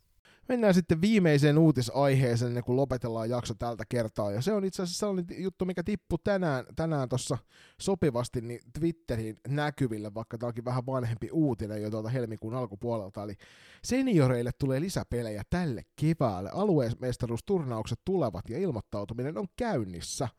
Eli mikäli sinä koet, että sinulla on semmoinen joukkue, millä olisi hyvä lähteä kilpailemaan alueen mestaruuksista, niin ehdottomasti siihen suuntaan. Näitä sarjoja on muun, naisten puolella muun muassa N30 ja N40, itse asiassa tasan nuo kaksi, ja miesten sarjassa M35, M40, M45 ja M50. Ja näihin ilmoittautuminen on sitten sillä tavalla, että tuolla huhtikuun puolella ilmoittautumiset päättyy ja sen jälkeen pääsee sitten pelailemaan näissä sarjoissa alueen mestaruuksesta. Peliaika on 2 kertaa 15 minuuttia ja otteluita kertyy tietysti sen mukaan, kuinka monta nyt noita joukkueita sarjoihin ilmestyy, mutta 250 euroa tulee kustantamaan per jengi, eli sinne kun saat semmoisen 10 hengen porukan kasaan, niin sitten se on mukavat 25 euroa ja pääsette pelailemaan samanikäisiä ja samanhenkisiä ihmisiä vastaan. Mikä sen mukaan? Juuri näin. Uh, näitä turnauksia pelataan kevään mittaan niin Kempeleessä, Seinäjoella, Joensuussa, Kouvolassa sekä Tampereella. Mahtava. Hyvä, että Kouvo... Ja hei, Mikkeli myöskin tuolla näkyy lukevan välissä. Että hyvä juttu, että Kouvolakin saa ei, mutta, ei, Mik- nauttia. Joo, Mikkeli tuossa on niinku M35 ja M45. Siinä seniorisarjoista pieni pläjäys teille. Toivon mukaan sieltä löytyy kuuntelijoista väkeä, jotka innolla lähtevät näihin sarjoihin mukaan se olisi varmasti, Juliuskin, Juliuskin alkaa lähestyä tuota M35-rajaa uhkaavasti hetki hetkeltä enemmän, niin tiedän vaikka joku päivä Julius Mellakin nähdään tuolla seniorisarjoissa pelaamassa. Itseni kohdalta olen kyllä tämän ajatuksen kau- kauan aikaa sitten jo kuopannut, koska salibändi pelaaminen ei kiinnosta millään tasolla. Mua kiinnostaa sen verran, että mä olin mu- muun muassa tuolla seurakunnan oltiin, meitä oli kaksi tyyppiä, lätkittiin siellä. Verrattu, että oli edeltävä vuoro oli 16 tyyppiä, niin oli vähän Ol, oliko, oliko tämä tämä vuoro, missä, missä sä sait sen osuman sinne kylkiluulle? Jos kahden, kahden ihmisen kesken, niin toinen taklaa sut sillä tavalla, että sattuu, niin siinä on, aika, siinä on vähän liiankin kovat lätkimiset ollut Just näin. Mut hei, tää loppuu vielä, niin kiitos kaikille, että kuuntelitte tämän jakson. Tämä oli meidän 32. jakso, ja eletään nytten, onko tämä nyt sporttimaistereiden laskukaavalla 10. kausi, mutta meille taitaa olla vielä kolmas tokkari. Joo, ei olla vielä sen pidemmälle päästy. Pikkuhiljaa siirrytään kyllä loppusuoralle tässä kolmannessakin tuotantokaudessa. Ja kevään huippupelit lähestyvät itse asiassa tällä viikolla alkavat ensimmäiset pudotuspelit. Ja sehän on sitä salibändin jännäri ihanne aikaa vuodesta aina, kun päästään pudotuspeleihin kiinni. Mua ja Joni voi myöskin tuolla ruudun lähetyksissä myös keväällä kuulla, kun se saa nyt nähdä, että kuinka pitkä loisto menee. Me ollaan puolueiden, Ainakin kyllä me ollaan puolueiden podcasti, mutta toki se, että jos loisto menee tuosta O2 Jyväskylä-sarjasta jatkoon, niin se myös ää, lupaa Jonille lisää kommentaattorikeikkoja. Ehdottomasti se on äärimmäisen ihanaa. Mä tuosta selostamisesta olen kyllä nauttinut valtavasti tällä kaudella.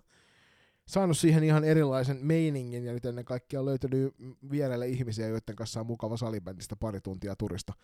Myöskin TV-lähetyksessä, niin mikä sen mukavampaa. Mutta hei, kuten aina, niin kiitos, että jaksoit kuunnella jakson tänne asti. Jos tykkäsit jaksosta, niin pistä se jakoon kavereille, se kerro siitä ihmisille, jotka eivät tiedä. Tällä hetkellä Spotifyssa meitä seuraa piirun, taitaako neljä vajaa 600 ihmistä, eli mikäli satut olemaan siinä onnekkaassa joukossa, joka ei vielä meitä siellä seuraa, niin painahan sitä seuraa nappulaa, niin päästään yli 600 seuraajan, ja se lämmittäisi meidän molempien sydäntä valtavasti. Loistokasti vaatemallisto, se on vieläkin voimassa ehdottomasti, eli me kauppa.golfa.fi kautta loistokasti, jos haluatte näin kevään lähestyessä, toki tässä on vielä, että pari lumimyrskyä vielä koettavaa, mutta jos haluatte pistää tyylikästä hupparikollega tai teepaitaa päälle ja samalla tukea meitä, niin suunnatkaa sinne verkkokauppaan ja valitkaa sieltä mieleisenne paita. Ja niin kuin aina, niin mikäli haluat tukea meitä kuukausi lahjoittaa, niin meidät löydät Patreonista, patreon.com kautta loistocast. Sinne voit heittää meille kuukausi lahjoitusta. Muun muassa näillä rahoilla voit tukea, tukea meidän matkaamme kohti Singaporea, hashtag loistocast Singaporeen joulukuussa. Se on se, se on se tavoite tälle vuodelle. Katsotaan, että saadaanko sinne 0 vai 50 vai 100 prosenttia loistokastista paikan päälle. Loistokastin Instagramissa meitä seuraa semmoinen 2270 ihmistä, eli teitä on valtava määrä vielä, muun muassa teitä kuulijoita, jotka ette vielä seuraa meitä Instagramissa, niin napatko meitä sieltä haltuun, siellä ollaan selkeästi aktiivi simmillaan äh, kauden aikana, ja mielellään myöskin otetaan sekä jaksoihin että sinne Instagramiin äh, toiveita ja ehdotuksia, että miten sitäkin sisältöä saadaan kehitettyä. Niin nyt muun muassa Takeoverit teki paluun, kun äh, tuossa oli Pauliina ja Sari tuomaripuolella, niin ottivat hyvän pelipäivän ja näyttivät vähän tuomarin pelipäivää meille, ja se oli kyllä ainakin mielenkiintoista seurattavaa itselle. Mikäli sulla on semmoinen fiilis, että haluat takeoveriin osallistua, niin ikärajahan meillä kulkee siellä T18, että sen, sen alle olevia pelaajia emme takeoveriin ole suostuneet ottamaan tällä kaudella ensi kaudella. Sitten sama raja jatkuu, mutta ikäluokat kun nousevat ylöspäin, niin se tarkoittaa sitä, että seiskatkin pystyvät sitten osallistumaan näihin juttuihin. Niin olisi hienoa, jos jos sulla tulee sinne jotain ajatuksia, että ketä haluat takeoverin laittaa mukaan, niin voit heittää sen meille päin vaikka DMssä, Instagramissa tai Twitterissä, tai sitten tulee palautusehdotuksia, tulee kyselyitä, viera, vieraspyyntöjä, niin palautajat loistokäs.comista kautta meidät saa helposti kiinni. Löydetään sieltä myös molemmat, jos haluat laittaa meille ihan oman julius.mella loistokäst.com ja joni.saloa ja loistokäst.com, jos haluat meille omaa postia laittaa. Ja sama myöskin de, tuolta Instagramin ja Twitterin puolelta löydymme molemmat omilla tileillä. Me ei muuta kuin seuraamaan ja keskustelemaan salibändistä sinne. Kohti seuraavaa jaksoa, ennen seuraavaa jaksoa pelataan todella paljon hienoja salibändi, salibändiotteluja ympäri Suomen. Menkää katsoa salibändiä paikan päällä, koska salibändi on parasta paikan päällä. Ja toki ruudun kautta myöskin erittäin nautinnollista. Shoutout loppui vielä Iiro-Pekka Airolalle. Ää, todella hyvä selostus tuossa Pirkkojen O2 Jyväskylä jännäristä. Se oli myöskin näin Pirkkojen tämänhetkisellä, tai tällä liikataipaleella niin ihan mainio lopu, lopetus, koska Pirkoilla ei hirveästi niitä selostuksia ollut kauden aikana. Ja kuten aina, niin loppuun toteamusta. Nähdään hallilla.